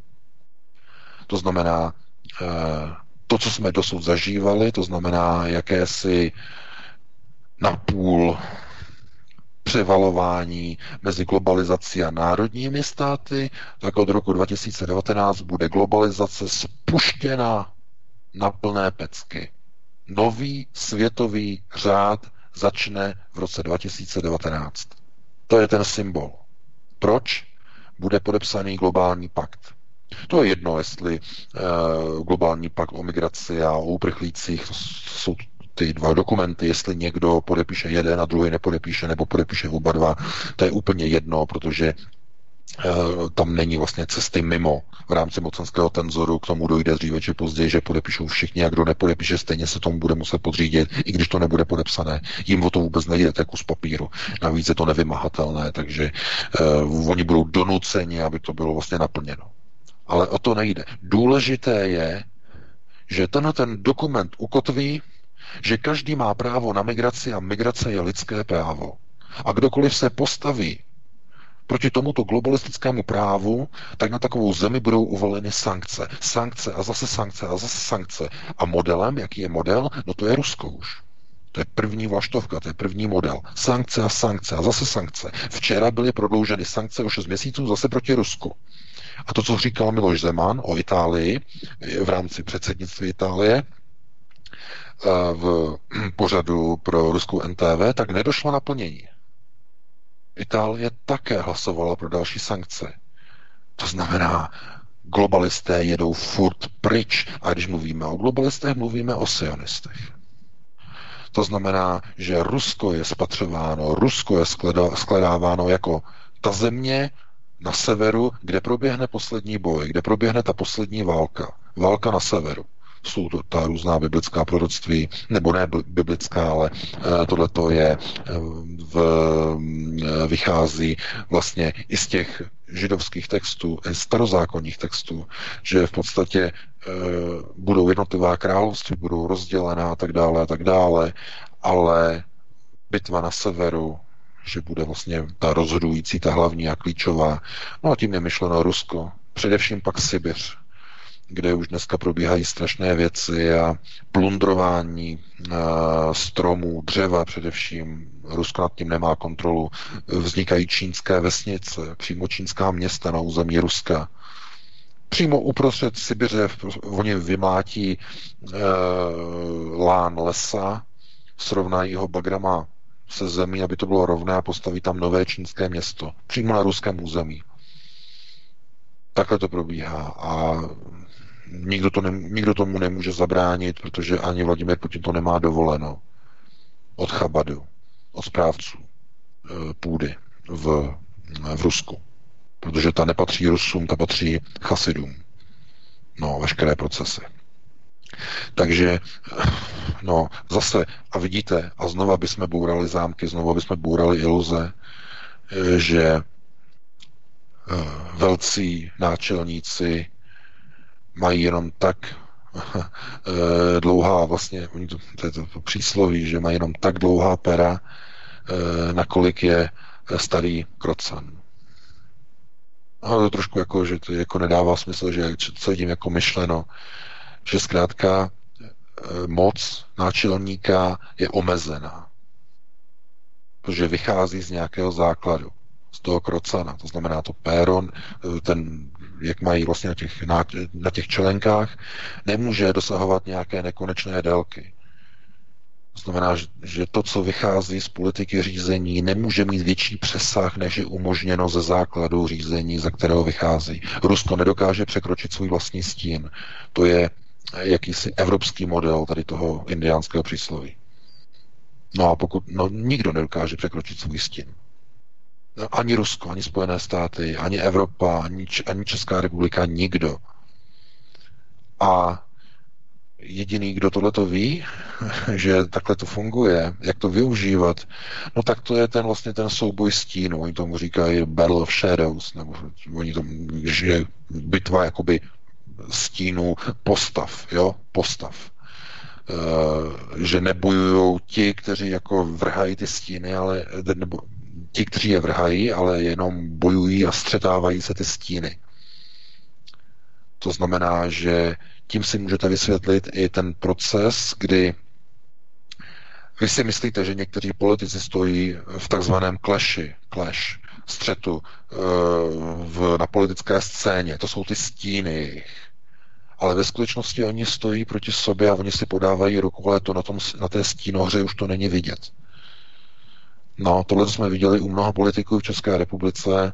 To vidíme, že oni jdou na řekněme, veřejnosti v médiích proti sobě, ale v zákulisí, tam, kde ne, neprobíhá tento uh, stínový boj, tak tam oni jdou spolu normálně na kafe a na pivko a, a dají si ty chlebíčky a tak dále a tak dále, tam nemají problém. Takže eh, občan zase je, inst, je jakoby institucional, institucionalizován takto doslova do nějakého obrazu někoho, kdo si má myslet, že když bude volit uh, určité procesy řízení, takže dokáže strnout kormidlo úplně do jiného směru, než kam momentálně míří loď. Ale bohužel to se nikdy nepovede, protože znovu nedokážete překročit vlastní stín, nebo národ nedokáže překročit vlastní stín.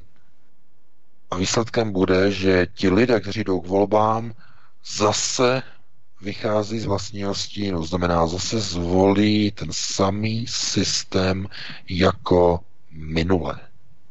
Jako minule a jako předminulé a jako před mnoha a mnoha lety pořád stejně.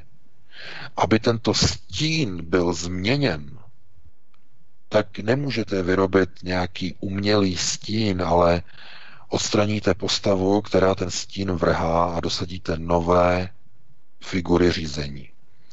Odstraníte politiky, kteří byli malí a těžkopádní a dáte tam vysokého státního manažera, který bude vrhat stín přes celé politické spektrum, všechny zakryje a bude řídit.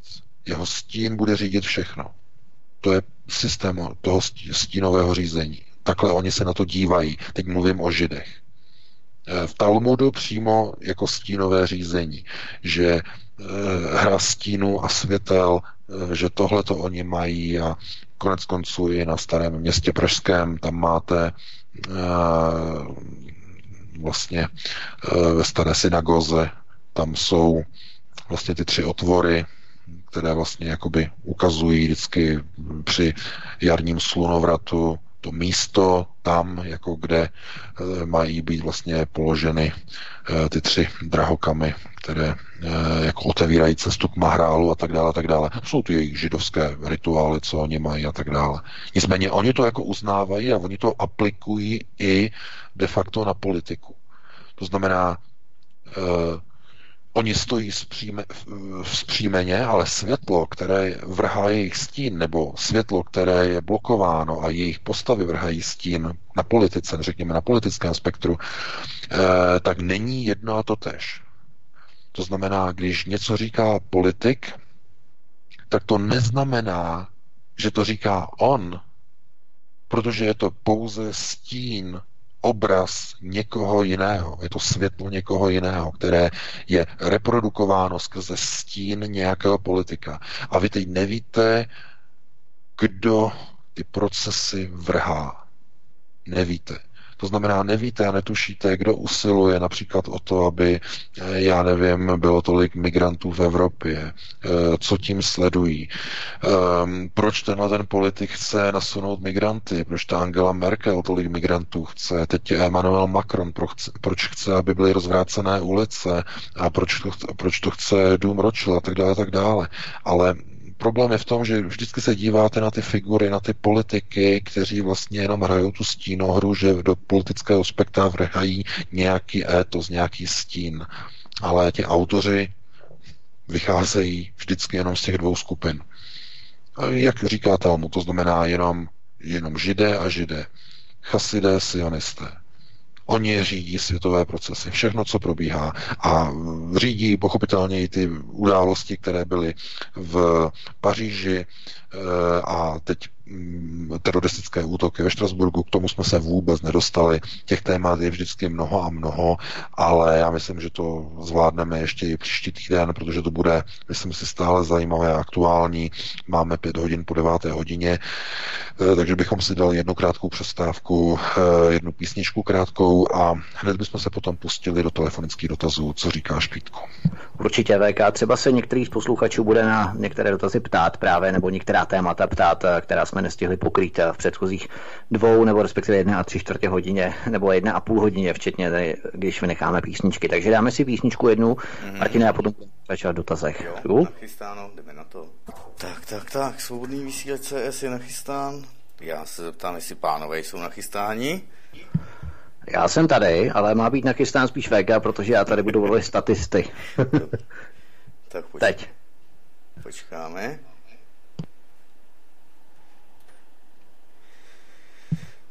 Tak VK tu zřejmě asi není, že? VK tu není, ale máme už prvního volajícího na telefonu, takže já ho pozdravím. Já už tu jsem. jsem. Výborně. Jo, Fajn. Dobře, dobrý tak den. máme první telefon. Dobrý večer, můžete, svobodný vysílač. Dobrý den, tady Martin z Prahy. Mohu hovořit, mohu se ptát? Ano, už můžete. Já mám takový zvláštní dotaz. V jedné z minulých relací pan VK hovořil o tom, že Praha je centrum světového židovstva. O tom já nebudu polezmizovat, pan VK asi ví, co mluví. Ovšem chtěl jsem se zeptat, nať v těchto těch centrech bývá jakési zařízení nebo magické či okultní místo, které on sám tuším nazval Mahdal. Já bych se chtěl o této záležitosti dozvědět něco víc, možná i posluchači. Je možné o tom něco málo pohovořit? Dobře, jdem se na to pomoct. Děkujeme. Já děkuji, já děkuji za dotaz, ale hmm? no, já děkuji já děkuji za dotaz, ale hned odkážu na svoji novou knihu, která vyjde v prvním čtvrtletí příštího roku. Eh, po novém roce říkáme, ale počítejte první čtvrtletí, protože než se to vytiskne, trvá to nějakou dobu, eh, takže nejpozději do března. No a eh, tam tady ty věci budou popsány, nebo tato věc konkrétně tam bude trošku více rozvedena.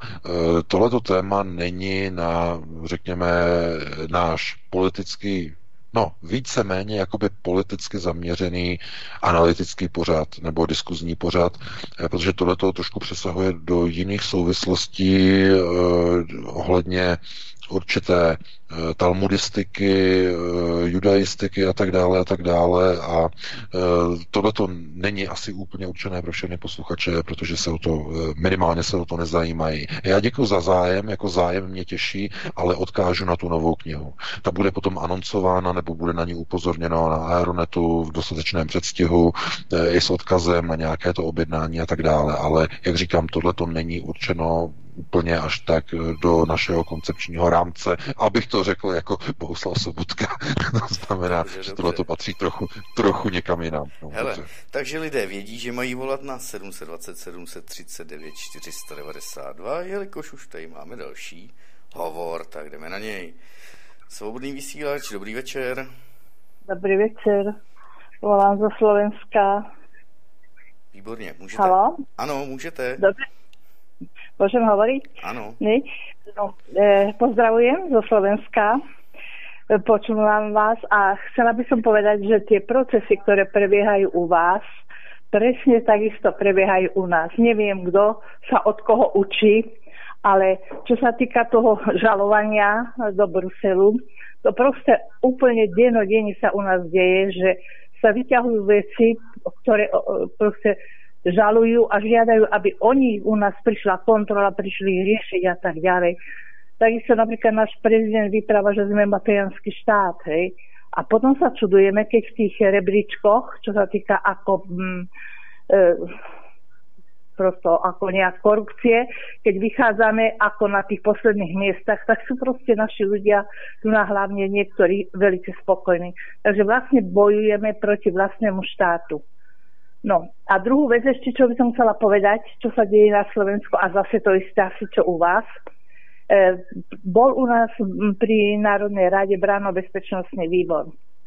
Na tomto výbore sa zúčastnil americký veľvyslanec, je okolo toho veľmi ticho, akorát dvaja účastníci, ktorí sú členovia strany to Slovensko, naše Slovensko, e, majú odvahu a počula som na videu, jak rozprávali, že ten americký veľvyslanec im priamo dával úlohy, čo sa má tu u nás robiť.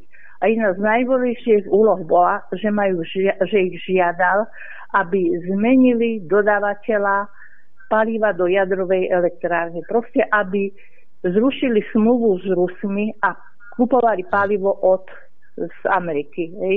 Takže to prosto, ako by som povedala, že je to vrchol a ticho, každý je ticho a nikto sa na nič nezmohol, ani si len nestiažujú, že vlastne nám tu niekto diriguje alebo niekto nás riadi. Takže tie procesy sú asi podobné. No. Dúfam, že hm. tá vražda, ktorá bola u nás, že tá vás nepostihne. Ano, děkujeme. No, Já se vás paní, paní posluchačko ještě zeptám, už vám rezignoval Miroslav Lajčák ohledně globálních paktů, nebo jak to tam u vás je? Ale nie, nie, nie znova proste odvolal tú rezignáciu, prehovorili ho, že aby ostal, aj keď je to, do, dosť sa o tom diskutuje, je to dosť sporná záležitosť, ale nakoniec ostal. Hlavne um, proste boli sily, ktoré tlačili na neho, aby zostal. No. Takže no, bolo tak to asi nás... záujemné aj Smeru, aj mm, no. západu. To jste nás, to jste nás nepotěšila, ale potěšila jste nás vaším telefonátem a touto informací rozhodně ne. ale děkujeme. No. Dobře, děkujeme. Pozdravujem. No, Krásně. Tak, VK, máš k tomu něco? To jsou zajímavé procesy, zajímavé schody, že? I. No já jsem o tom chtěl napsat článek, protože, jak říkám, času je strašně málo a já se k tomu ještě asi vyjádřím, asi něco k tomu napíšu, možná o víkendu, protože to je zásadní, je to vměšování se do vnitřních záležitostí Slovenské republiky, jenže eh, je to přesně tak, jak říká Valery Pjakin.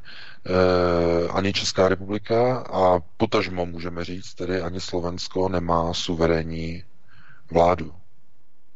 No, jakkoliv to zní teda tragicky, ale je to zkrátka tak. Eh, je to jako v banánové republice. A teď to není myšleno pejorativně, to je pouze holé konstatování faktu. Oni přijdou na zasedání vlády, oni přijdou třeba na parlamentní výbor, bezpečnostní výbor nebo jiný, nebo hospodářský, energetický a tak dále, tam oni začnou rozdávat normálně papíry Westinghouse. Tady to je naše nabídka a e, my bychom rádi, kdyby to bylo přijatý, protože Rusko je bezpečnostní hrozba, a e, my bychom chtěli od vás vidět nějaký signál. A my vám přece dodáváme ty stíhačky Slovensku, ty F-16. Chceme vám je dodat. Nejenže my od vás potřebujeme e, nějaký vstřícný vzkaz, že jste, že jste věrohodní partneři, No a slovenští politici řeknou, no jaký vzkaz to má být? No třeba, no třeba tím, že se odříznete od uh, ruských dodávek jaderného paliva do elektrárny Jaslovské Bohunice. Třeba tak. Protože ty stíhačky F-16 v, nejno, v nejnovější verzi Block 70, 72 nebudou zadarmo.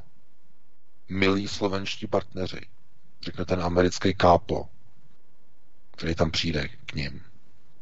No, a chápete? A o tady tom píše jenom alternativa. Objevilo se to na serveru hlavné zprávy a tohle to probíhá normálně i v Praze. To kdybyste slyšeli, jaké probíhají hovory a jaké telefonáty mezi ambasádou a mezi generálním štábem, nebo co se děje, ty telefonáty před, já jsem o tom hovořil minule, ty, ty, ty telefonáty, které probíhaly e, mezi e, velvyslanectvím americkým a mezi Strakovou akademií o vydání Evgenie Nikulina to je, to je nepublikovatelný vůbec. Ta servilita, ty příkazy a ty ostré tóny a Prostě to, to není jako, jako ty, ty obraty anglické we would like to have something. Or, to je prostě you have to. Musíte. Musíte. No, takže tohleto jako já k tomu jenom můžu jenom říct jenom to jedno jediné, že mě to nepřekvapuje, protože ty stejné procesy probíhají jak v České republice, tak na Slovensku. Zkrátka, pokud země nemají suverénní vládu, tak se chovají jako loutkové vlády, jako marionetové vlády.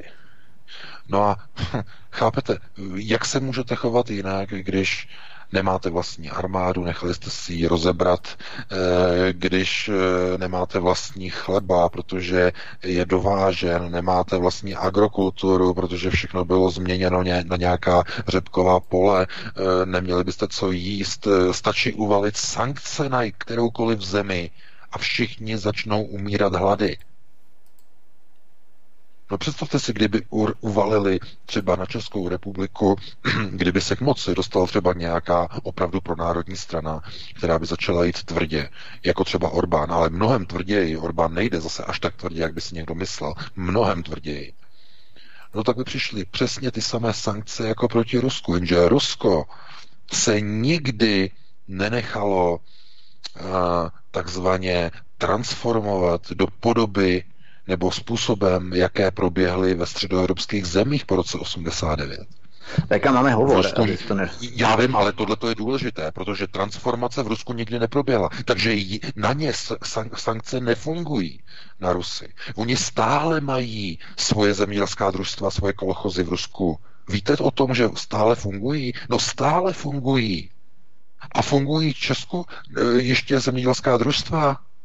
No už dávno ne jako něco někde, v nějaké výjimky jsou nějaké soukromníci se dají dohromady, někdo to funguje ještě, jako to, to, jsou, to, to, to nestojí za řeč, ale už neexistuje. A podívejte se na české louky, na moravské louky, řepka, řepka, řepka, řepka, řepka. A nikde nenajdete brambory, a nikde nenajdete obilí, pšenici, žito, ječmen, nic, nic. Všechno vám nosatí rozebrali před očima. Všechno. A teď vás nosatí budou sledovat mobilními telefony a budou vám řídit život, jestli můžete si koupit jízdenku na vlak. Nosatí. A lidé se pořád ptají, co proti tomu můžeme dělat? No, nepřekročíte vlastní stín. Ani ten indián, ani ten náčelník nemá péro delší, než krocan, ze kterého to péro bylo vytáhnuto. Protože nedokážete překročit svůj stín. Ani já, ani, ani Vítek, ani nikdo.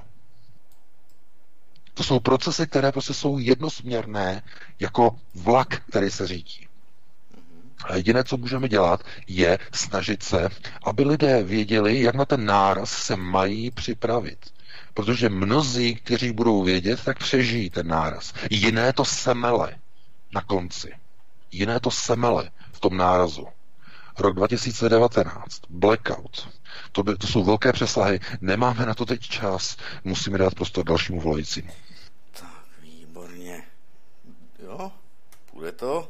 Mělo by to jít. Posluchačka už je na telefoně, já jí zdravím a vítám, tak jdeme na to. Můžeme? Dobrý večer. Uh, halo, slyšíme se? Ano, ano. Uh, dobrý večer, zdravím všechny ve svobodném vysílači, tady Gabča z Moravy, zdravím Vítka. Uh, já bych chtěla jenom jak, takovou, takovou poznámku, jak pán VK mluvil vlastně o tom, Eh, v, tom, v té souvislosti, jak Apple vydává, že jen, jenom oni budou opravovat si ty své produkty, jak eh, vlastně by to znamenalo, že si nic neopravíme sami. Tak já jsem se zamyslela nad tím, že vlastně to už dávno tak není, protože nás jako mladou generaci prostě třeba mě, mě 22, mého přítele, jo, podobně starý, tak vlastně my už si ani neumíme sami nic opravit. Nás k tomu nevedou, nevedou nás k tomu ve školách, nevedou nás k tomu rodiče, kteří vlastně byli podstatě mladí, když se stala revoluce a de facto, kdybychom si měli vyměnit sami jako žárovku na tom autě nebo kolo nebo prostě něco, tak eh, jako my to stejně do toho servisu dáme, protože to neumíme. Už nás k tomu vedou, aby jsme prostě nic neuměli si opravit sami. Takže jenom taková technická tady k tomu, že vlastně de facto už je to dávno postupně se to prostě odbourává. Tady taková technická šikovnost, prostě ty zlaté české ručičky postupem vymizí s tou starší generací. Uhum, díky Gabčo, měj se krásně, no, díky, ahoj. Taky se mějte pěkný večer. Tak já jenom do toho vstupím Gabča. Uh, Gabča je velmi činná vlastenka, naše česká, uh, takže na české vlastenecké scéně velmi dlouho působí, tak to je jenom na vysvětlení. VK přesně uhodila hřebík na hlavičku, myslíš? No tak určitě, ale já jsem to myslel trochu s jiným přesahem. To, že lidé dneska si neumí vyměnit olej, nebo ne, že by neuměli, ale nechtějí se do toho vrtat, Eh, to, jako, to, je, to, je, to, je, to je pohodlnost. To není o tom, že kdyby se muselo, že by to lidé nedokázali, protože je to pohodlnější dát do toho, do toho servisu, aby tam udělali e, jako, jako za člověka, člověk za to zaplatí a tak dále a tak dále. E, já mluvím o něčem jiném. E, Tohle to je o takzvané restrikci, že dneska se můžete rozhodnout. O tom to je. To je, když se můžete rozhodnout, jestli zavezete do servisu auto, anebo jestli si vyměníte žárovku doma eh, na autě, eh, to je v pořádku. A to, že jsou lidi líní, no tak budíš, je to jejich svobodná volba, že utratí peníze za výměnu nějaké blbosti. Jenže tohle, co se chystá v Spojených státech a vlastně v Číně, tak je něco úplně jiného. Vy nemáte možnost volby. To je ten zásadní rozdíl. Vy totiž, když si vyměníte tu žárovku sami, tak půjdete sedět, dostanete buď pokutu, a když to bude něco většího, tak půjdete sedět do kriminálu. Protože to bude považováno za takzvané porušení autorských práv. Například na té Tesle jsou ty záslepky v těch autech, tak je tam C v kroužku. Copyrighted. To znamená, ten konektor je copyrighted a vy nemůžete k němu připojit kabel, který nemá copyright Tesly. Vy pokud byste přivezli to auto do ne, ne, neautorizovaného servisu a zaměstnanec do něho, zas, eh, do něho zasunul takzvaně counterfeit, to znamená padělanou, eh, padělaný konektor s kabelem, tak půjde sedět, protože je to porušení autorských práv. Tohle to teď zavádí Apple ve Spojených státech. Jsou, do, jsou, jsou o tom dokonce videa e, na YouTube. E, pokud e, sledujete například video jednoho z, neúspěšně, z nejúspěšnějších kanadských youtuberů, jmenuje se Linus, nebo psáno česky Linus, tak on měl obrovskou eskapádu s rozbitým iMacem, a on se dozvěděl od společnosti Apple, že ten stroj nelze opravit, že není dovoleno ho opravit a že si musí koupit nový iMac. Jenom kvůli tomu, že měl rozbitý displej. Apple odmítl mu opravit, mohl opravit, ale odmítl mu opravit a že to nedělá a že když dojde k rozbití, musí si koupit nový produkt. A on to, on to odnesl, on to odnesl k, k, k nezávislému uh, opravářovi, měli o tom video, tohleto společné, a e, nakonec jako získali náhradní díl z Číny a teď je Apple žaluje, že nedovoleně opravili produkt Apple bez copyright, to znamená bez dovolení Apple. To je, to je, dis, to je naprostá totalita dystopie. E, myšleno ve smyslu e, korporati, korporativního práva. Jo, dámy a pánové, to je něco, to je úplně stejné znovu jako žárovky. To znamená, dáte si nějakou žárovku, která není značková, okamžitě jdete sedět. Koupíte si náhradní díl do auta, víte, že dneska takzvaně tomu říkají second market eh, business ohledně mm, náhradní dílu do aut. Když dneska přijdete si opravit Škodovku, Volkswagena, já nevím, Audinu, cokoliv, přijdete normálně do servisu, který není značkový, běžný servis. Oni vám řeknou, dobře, chcete třeba, já nevím, novou pumpu, nový čerpadlo, chcete originál, nebo chcete, chcete takzvaný uh, second market, něco z Číny, něco levnějšího, nebo tady to. Ono je to kvalitativně dneska už skoro stejný, na tom nehraje. A on řekne, já chci ušetřit peníze, dejte mi tam třeba tady ten něco z Polska, nebo second market, takhle, a dávám to tam. No ale tohle to už bude nelegální, podle těch nových zákonů. Ha, za to půjde sedět ten provozovatel uh, toho servisu když tam nedá značkovej. No, takže Jasně. proč myslí, jenom, chci, jenom, chci, jenom chci říct, proč myslíte, že oni zavádějí ty zákony, jako je CETA, jako jsou, nebo zákon IPA, nebo e, další zákony na intellectual property, to znamená ochrana autorských práv a intelektuálních práv. No to není kvůli tomu, aby si někdo nemohl stahovat třeba nějaké písničky nebo videa od někud, i když i na to je to aplikované. Ne, ne, ne, ne, ne. Jde právě o tyto případy aby servisy nemohly používat neautorizované výrobky, ne- neautorizované náhradní díly, abyste si nemohli opravovat sami telefony v neautorizovaných servisech, aby výrobci, aby vznikla naprostá a totální oligarchie, která bude založena na principech takzvaného korporativismu. To znamená, korporace budou určovat zákony a budou vyžadovat dodržování intellectual property za všech okolností. To je to je právě ten dystopický obraz budoucnosti nového světového řádu a to je té tragédie. Takže dáme prostor dalšímu volajícímu, aby jsme nestráceli čas. Já jenom, já jenom připomenu, že v rámci této dystopie a čínského sociálního kreditního systému budeme mít eh, přesně, jak eh, VK uvedl, příští pořád v pátek 21. přímo na eh, zimní slunovrat. Takže určitě si to nechte ujít, protože to jsou opravdu šílené, to jsou opravdu odlesky, to, co probíráme teď, to jsou jenom uh, matné oblesky, to, odlesky toho, co v podstatě obnáší tento šílený systém. A uh, mimochodem byl o tom docela zajímavý článek i na lupa.cz, což je Uh, tak nebudeme tady probíhat vlastnické struktury spojené právě s člověkem, který Marek, uh, teď si nespomenu na jméno, který studoval také eh, Středoevropskou univerzitu a je majitelem v rámci Internet Info té firmy, teď si nespomenu na jeho jméno, tak ten vlastní Lupa.cz a na tomto serveru byl právě pojednávající článek o tomto dystopickém systému v rámci Číny, eh, kdy si nebudeme moci koupit eh, ani lístek na vlak nebo cokoliv, pokud budeme mít to nízké skóre, takzvané, budeme dělat závadové věci, které jsou proti systému a tak dále. Jsou opravdu šílené věci přímo během příštího pátku nebo příští pátek, pokud se samozřejmě nevynoří nějaké nějaké opravdu aktuální, mega aktuální věci, které bude třeba probrat, tak o tom bude pojednávat příští pořad. Dáme prostor dalšímu posluchači. Tak, dobrý večer, svobodný vysílač. Dobrý večer, můžu mluvit? Už ano. Tak jo, tady je Petr, dobrý večer. Jeden skromný dotaz. Blíží se Vánoce, e, nový rok a přítelkyně někde četla nějaký horoskop pro svět a v tom vycházelo, že v průběhu příštího roku, že by měl být spáchán atentát na Vladimíra Putina eh, členem nějaký jeho ochránky. Já se jenom pana VK zeptám jednoduše. Kdyby k tomu, nedej bože, došlo, co by to znamenalo pro Rusko a co by to znamenalo pro svět. Děkuju a přeju pěkný Vánoce. Dobře, děkujeme Petře. Také, hezké Vánoce přejeme. No, tak eh, tohle to snad eh, k tomu nedojde. Pokud by k tomu došlo, tak by to proběhlo stejně jako proběhlo v roce 63 eh, v listopadu po atentátu na Johna Fitzgeralda Kennedyho.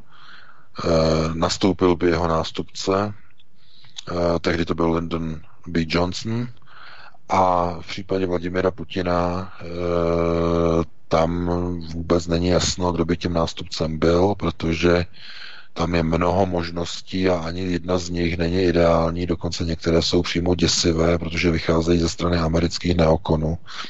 Protože někteří lidé, kteří jako jsou v takzvaně poradním týmu Vladimira Putina, tak jedna část jich je napojená na uh, Michaela Friedmana, Alfa Bank, Elva Levieva, eh, na Moše Kantora, a na další. A druhá skupina je tam na, napojená na e, takzvaný Něvský institut a na takzvaný Moskevský institut.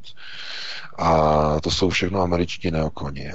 Britové jsou tam, američané jsou tam a e, jsou chráněni a jsou to, zastupují de facto sionistické zájmy. Ale skrze neokonské struktury, aby to bylo ještě komplikovanější, protože v Rusku neokoni plní do značné míry některé operační aktivity domu Rothschild. Jakkoliv to zní neuvěřitelně, tak e, ne, není možné tam proti ním zasáhnout a odstranit je. Já jsem o tom měl dokonce jeden článek teď nedávno. Psal jsem o tom, jak je prováděna důchodová reforma. Ten článek o důchodové reformě, tam je to uvedené. Tento institut, jakým způsobem je řízen tímto mladičkým specialistou, člověkem, o kterém se hovoří, že by mohl být nástupcem Vladimira Putina. Něco jako mladá verze Václava Klauze na ruský způsob. Něco podobného ale hodně mladá, protože je moje, teď nevím, kolik mu je, 27, nějak tak, velmi mladý. Ale studoval v Británii, studoval, studoval v Kanadě pod britskou královnou. Napojení na dům Rothschild, na sionisty. Takže Rusko by ne, nečekalo žádné dobré časy, protože okamžitě by přišlo krizové řízení.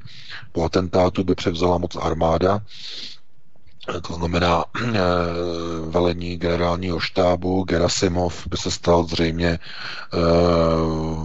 kromě toho, že je vrchním velitelem, tak eh, by se stal dočasně asi by byl pověřen řízením státu v roli dočasného prezidenta přišly by předčasné volby, které by potom někdo by byl vygenerován a zřejmě Lev Leviev by musel přivést do Kremlu někoho jiného. podle toho, jestli by ho nepřivedli právě sionisté, protože to je, to je druhá možnost. Tehdy eh, Boris Jelcin eh, akceptoval nabídku Lva Levěva, aby eh, Vladimir Putin tehdy v listopadu, to, to byl srpen, ano, ano, srpen 99, ho přivedl ukázat Boris Jelcinovi do Kremlu a navrhl ho mu jako jeho nástupce a Boris Jelcinovi se Putin zalíbil a on si ho zvolil. No ale bez Lva Levěva, šéfa Evropského židovského konce, eh, eh, kongresu by to nebylo. No, taková je realita.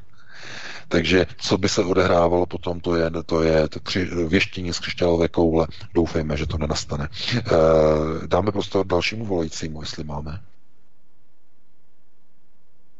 Máme dalšího volajícího, Martine? Ano, ano, přijímám. A jdeme na to. Svobodný vysílač, dobrý večer. Dobrý večer, prajem.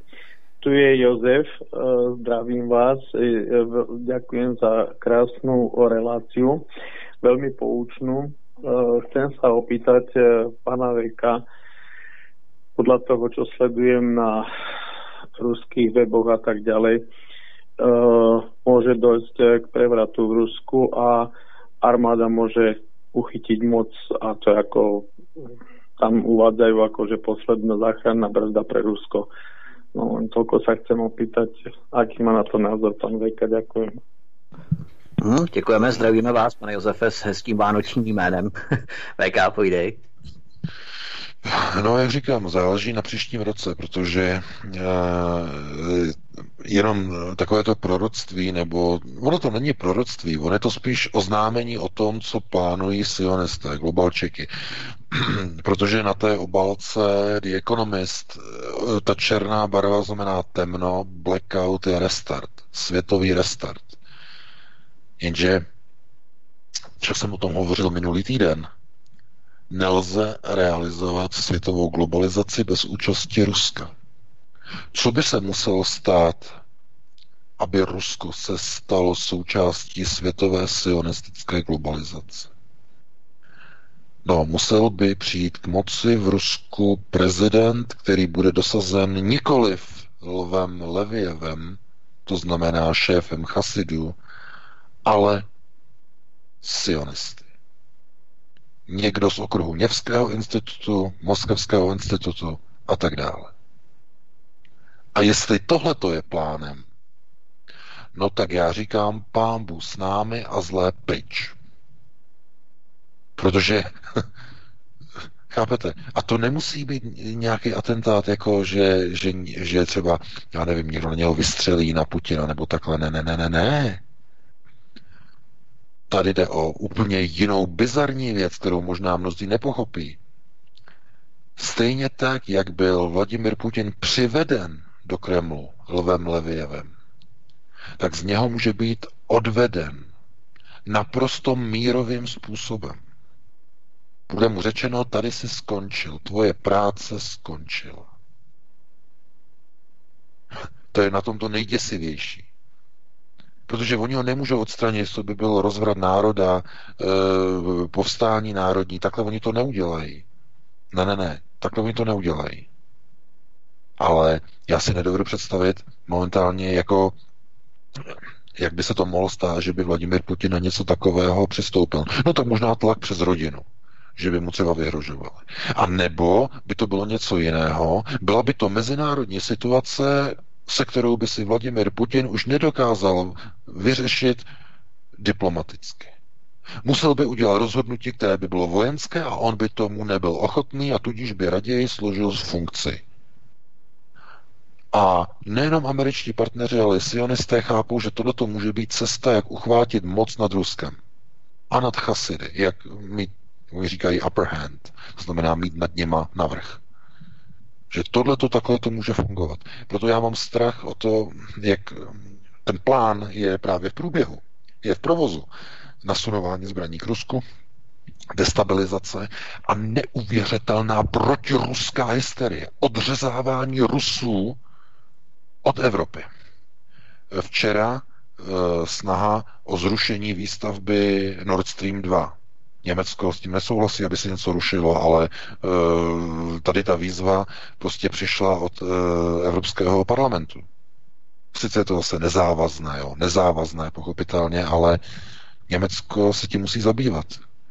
No, teď na Slovensku Samozřejmě, že velvyslanec tam ukoluje poslance a říká jim, že do Jaslovských bohunic musí být navezený americký paliva, mají se odříznout od ruského. To znamená odřezávání Rusů eh, aby, aby nemohli Rusové dodávat plyn, aby nemohli dodávat eh, jaderné palivo, e, zboží, no o tom ani nemluvíme, prostě nic a nic a nic a Rusko aby bylo úplně odříznuto a dokonce Poláci, no a co Poláci? Ukrajina. Ukrajina zakázala před dvěma dny vstup ruským občanům, mužům ve věku od 16 do 60 let na území Ukrajiny. To jste možná zaregistrovali. To je bomba. To je něco neuvěřitelného. Co to je? No to je pomalu na pokraji válečného stavu. To je nepřátelský akt. Tohle to dělají země jenom v případě, že jsou ohroženy způsobem, že hrozí válka.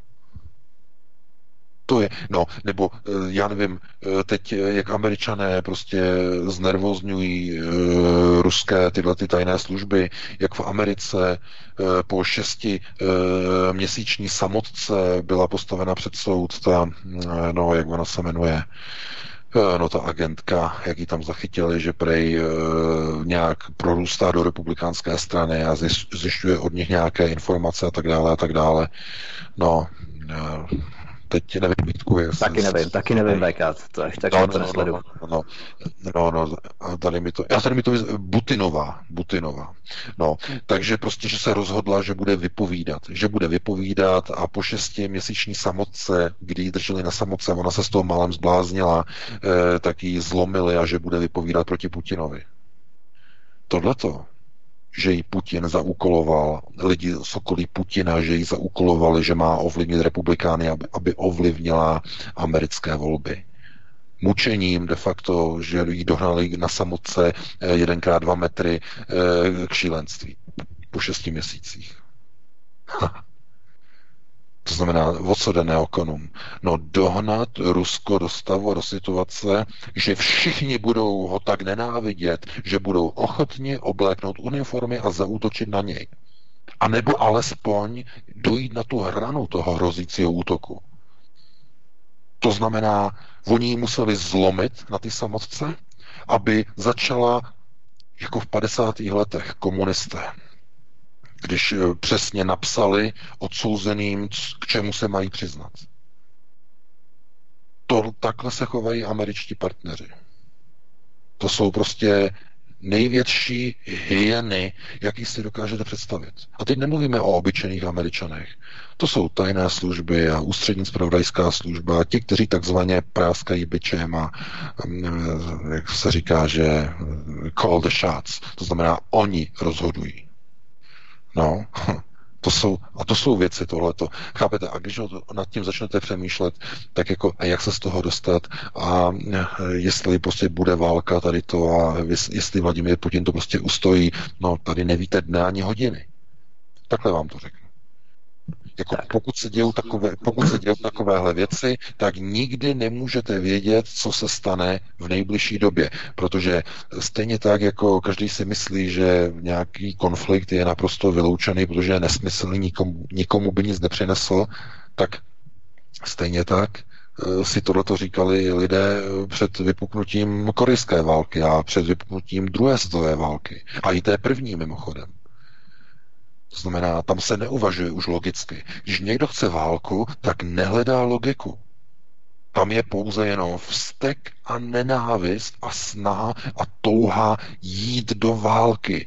Jako ještě dokončím, hned dám prostě dalšímu volajícímu, jenom připomenu, eh, podívejte se na ta videa na YouTube, jak po 11. září američané skandují eh, a běhají tam po ulicích v New Yorku a křičí, chceme válku. Chceme jít do války, chceme do války. Najednou američani, kteří jsou pacifisti svým založením, obyčejní američané, eh, američané ve svém založení jsou izolacionisté. To nejsou jestřáby, obyčejní američané.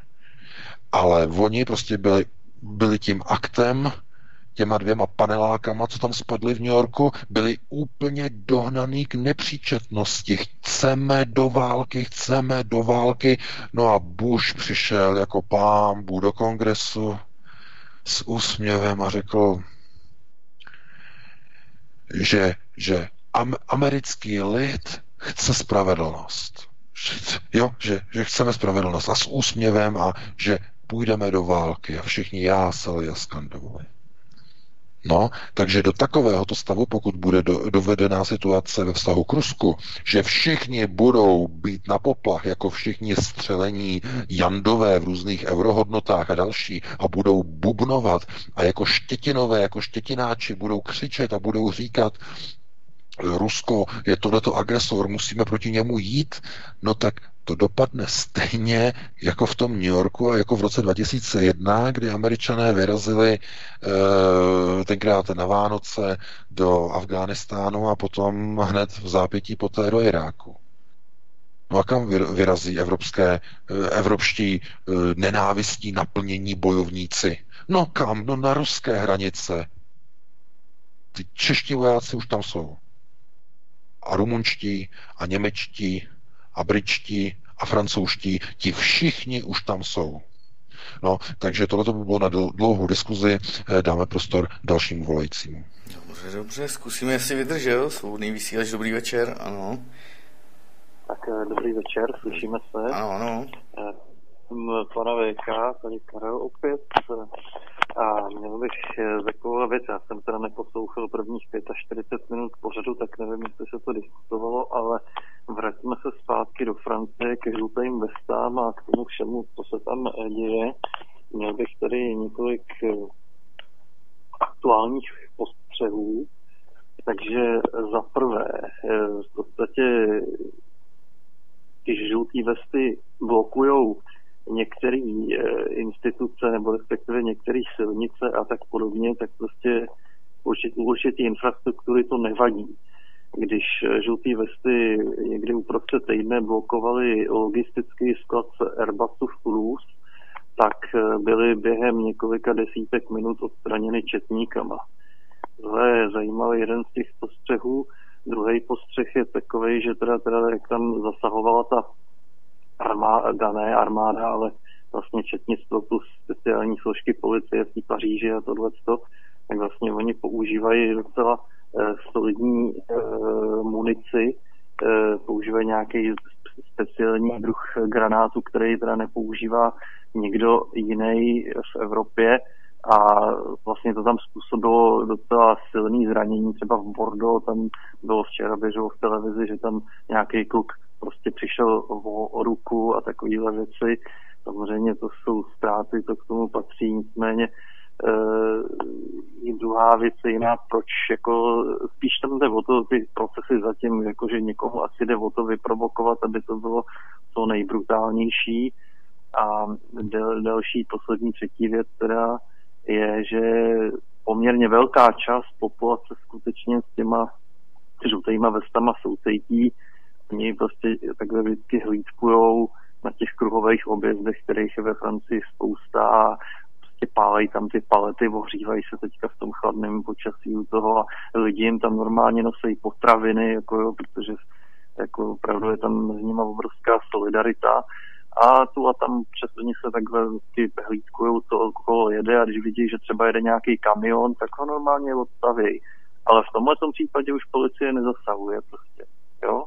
Když jede obyčejný auto, jo, tak osobní, tak ho pustí dál, ale jakmile jede nějaký kamion, tak nemilosrdně ho zastaví. Takže bych teda uh-huh. uh, a uh, nechám pana Vejka. Dobře, děkujeme. Já jenom nevím, už máme 21.50, my budeme muset opravdu ve 22 hodin končit, tak podle eh, délky dotazů v TBVK, podle toho vezmeme ještě dalšího posluchače, anebo ne. Záleží na no, já to, dělám velmi, já to dělám velmi, velmi krátce. Žluté vesty, původní hnutí žluté vesty eh, je pronárodně ukotvené hnutí, které uh, vyjadřuje a požaduje ve svém manifestu ty požadavky, eh, které vyžaduje alternativa. Za prvé, vystoupení z Evropské unie, vystoupení ze Severoatlantické aliance, rozbití bankovních kolosů, um, omezení a úplné zastavení vyvádění zisků nadnárodních společností uh, do zahraničí. To znamená české uh, supermarkety a tak dále. To všichni moc dobře známe, jak to funguje. Ty miliardy, stovky miliard, a banko, bankovní zisky a tak dále a tak dále. To je původní hnutí žluté vesty. To, k čemu došlo ve Francii, je, že toto hnutí bylo eh, ve dnech eh, okolo eh, výročí studentstva 17. listopadu a později bylo infiltrováno globalistickými strukturami, které zneužily toto původní hnutí k tomu, aby byla destabilizována Francie. Proto se tam objevili studenti z belgických univerzit, kteří tam byli přivezeni autobusy, zamaskováni a házeli molotovovy koktejly a e, zapolovali ulice, převraceli auta za asistence amerických televizních štábů. To znamená, to hnutí pro národní bylo zneužito, znásilněno a uneseno. Globalčiky. To, co tam probíhá teď, blokování Airbusu, blokování silnic a tak dále. To už je, to je řízená destrukce Francouzské republiky. To nemá s původním eh, s původní žlutou chartou, oni tomu říkají žlutá charta, potom to byly žluté vesty a tak dále, to nemá nic společného. To je to důležité. A já bych to, já jsem to v článku přirovnával k jedné věci. Můžete si to dát do přímé souvislosti s chartou 77. Původní myšlenka charty 77 byla, bylo zličtění podmínek života obyčejných lidí v Československu a posílení jejich občanských práv. E, oko, lidé okolo pana Patočky. To bylo jejich. To znamená, to byla ušlechtilá myšlenka. Jenže Hned v prvopočátku byla infiltrována STB a byli tam nasazeni lidé, kteří následně následně po 12 letech v 89. zneužili chartu 77 k takzvanému causus belli, to znamená zneužili chartu 77 k odpálení požadavků, které zaznívaly najednou 17. listopadu z českých a slovenských ulic, nebo můžeme říkat z československých ulic, tehdy. To znamená, téma Charty 77 bylo zneužito pro cíle globalčiku stejně jako dnes žluté vesty ve Francii. Protože když se podíváte na ten jejich manifest, no tak to je, to je alternativa hadr, doslova. To je to samé. Jenže eh, on to říkal, minulý týden jsem o tom hovořil, že jeden z těch hlavních předáků žlutých, žlutých vest se jasně na eh, francouzské televizi od tohoto distancoval. On říkal, my ty lidi neznáme, my nemáme nic společného se zapalováním aut, my nemáme nic společného s převracením automobilů a s jejich rozbíjením a s demolováním výloh. My nevíme, kde se ty lidi, ti lidé vzali. Protože mimochodem demonstrace žlutých vest byly už v září tohoto roku. Nikdo o nich nevěděl. Já myslím, že nikdo z vás o tom nevěděl. No, probíhaly v Paříži a v Toulouse. Ve dvou městech. A účast tam byla nějakých 15 tisíc lidí. A tehdy nebyl žádný problém. Takže myšlenka byla zase nosatými zneužita. A k čemu? No k rozbití francouzské republiky. No a proč musí být rozbita francouzská republika?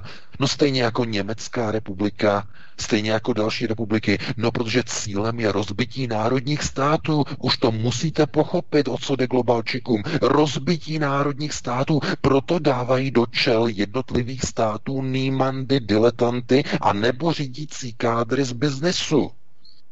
Z tohoto důvodu cílem není stabilizace Evropy, ale rozbití Evropy. Kauzus belli. To je jejich řídící proces, protože nyní už nastává koncovka, endgame. Od roku 2019 počátek realizace a nasunování neofeudalismu. To znamená nový start globalizace. No, ale to bychom přecházeli do dalších témat. E, máme ještě 6 minut, tak jestli ještě stihneme jednoho volajícího, tak bychom ještě mohli stihnout. Dobře, dobře, je nachystaný. Dobrý večer, svobodný vysílač. Uh, ahoj Martine, zdravím Vítka, pana VK, tady Jana z Tábora. No, ahoj. Uh, ahoj, já tím, co zrovna teď poslouchám, uh, tak včera tady měl přednášku pan Petr Hampel o vlastně novém feudalismu, o tom novém nevolnictví, nové aristokracii a prodával tam knížku Prolomení hradeb. A mě bylo vždycky divný, když jsem je jako sledovala jeho a pana Konvičku, že nikdy oni nemluví vlastně proti NATO, a vlastně nikdy nezmiňují, že uh, jakoby na špičce tě ty aristokracie, kde on mluví o médiích, bankách, vládách, že nikdy nezmíní ty sionisty, takže jsem s ním vedla trochu tam debatu včera i dneska na jeho Facebooku. A no, v podstatě on je silně... Prosím, jo, máme málo Prosím? času už.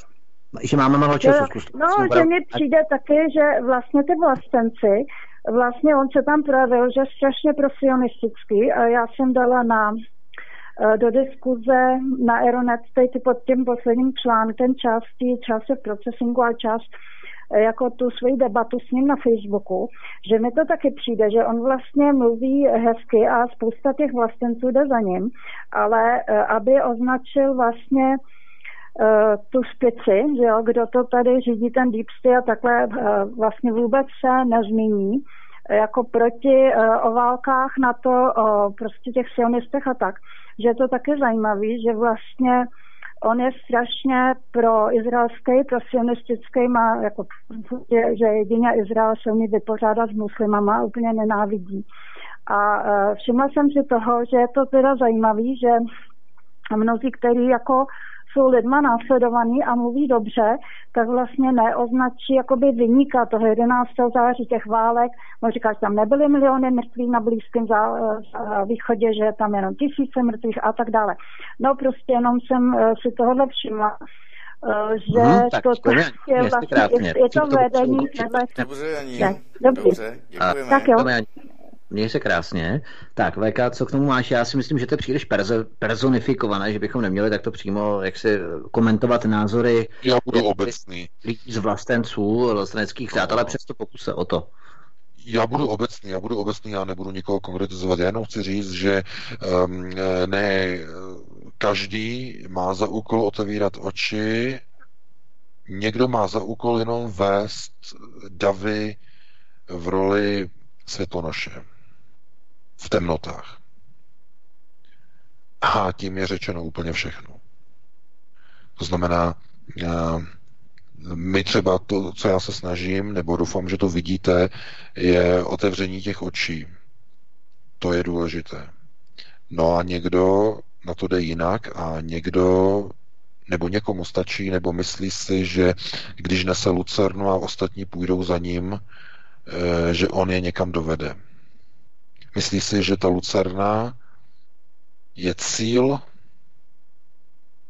ale ta lucerna nevede někam na konec cesty, ale lucerna vede jenom hlouběji do tmy. To jediné, co vede ty davy, je světlo té lucerny, nikoli v cíl, kam kráčí eh, takzvaný harbinger, zvěstovatel. No, zkuste nad tím přemýšlet, protože e, tady už nemůžu otevírat dveře víc do kořán, protože by to bylo zbytečné z mnoha důvodů a e, ti, kteří už tam stojí před těma dveřma, tak vidí a naprosto chápou, e, o čem hovořím. Protože proto někteří lidé, kteří e, jsou na alternativě a tak vidíte, že nedokážou překročit stín e, oku pyramidy, to znamená, kdo řídí světové procesy. Bojí se jako čert kříže označit válku mezi Židy a Židy. E, že to oko je de facto ten systém toho řízení, mezi kterým se bere, nebo, mezi, nebo v, v jehož jádru vlastně se odehrává světové řízení. To znamená systém sporu. Spor je hnacím motorem světa. To je to tajemství toho oka.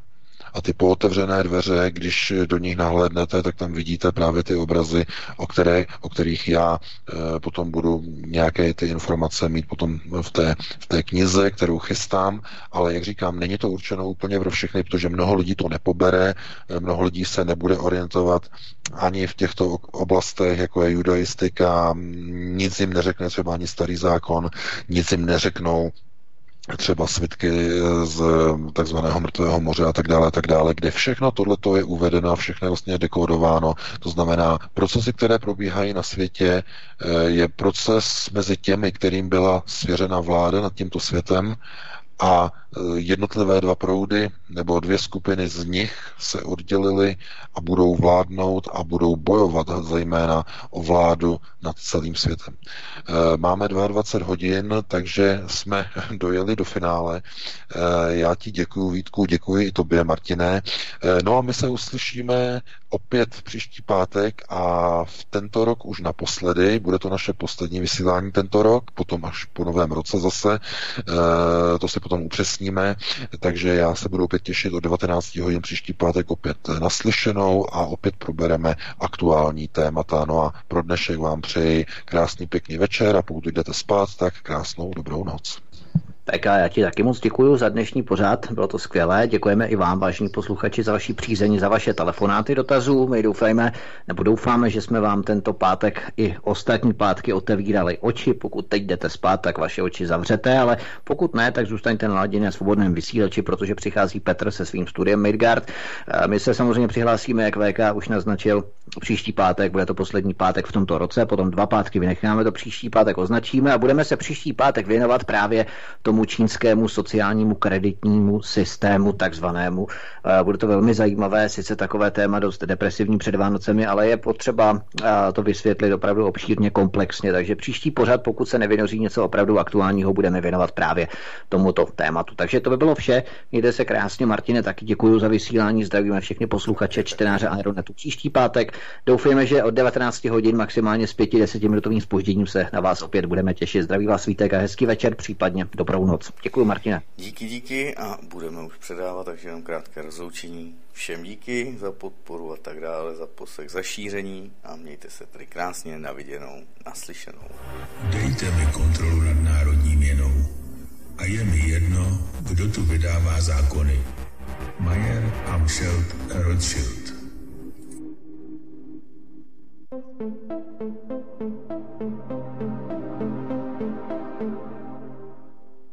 Vážení přátelé, milí posluchači, tato relace vznikla díky vaší pomoci, díky vašim dobrovolným příspěvkům. Děkujeme. Toto je jediný způsob, jak zůstat svobodným vysílačem CS.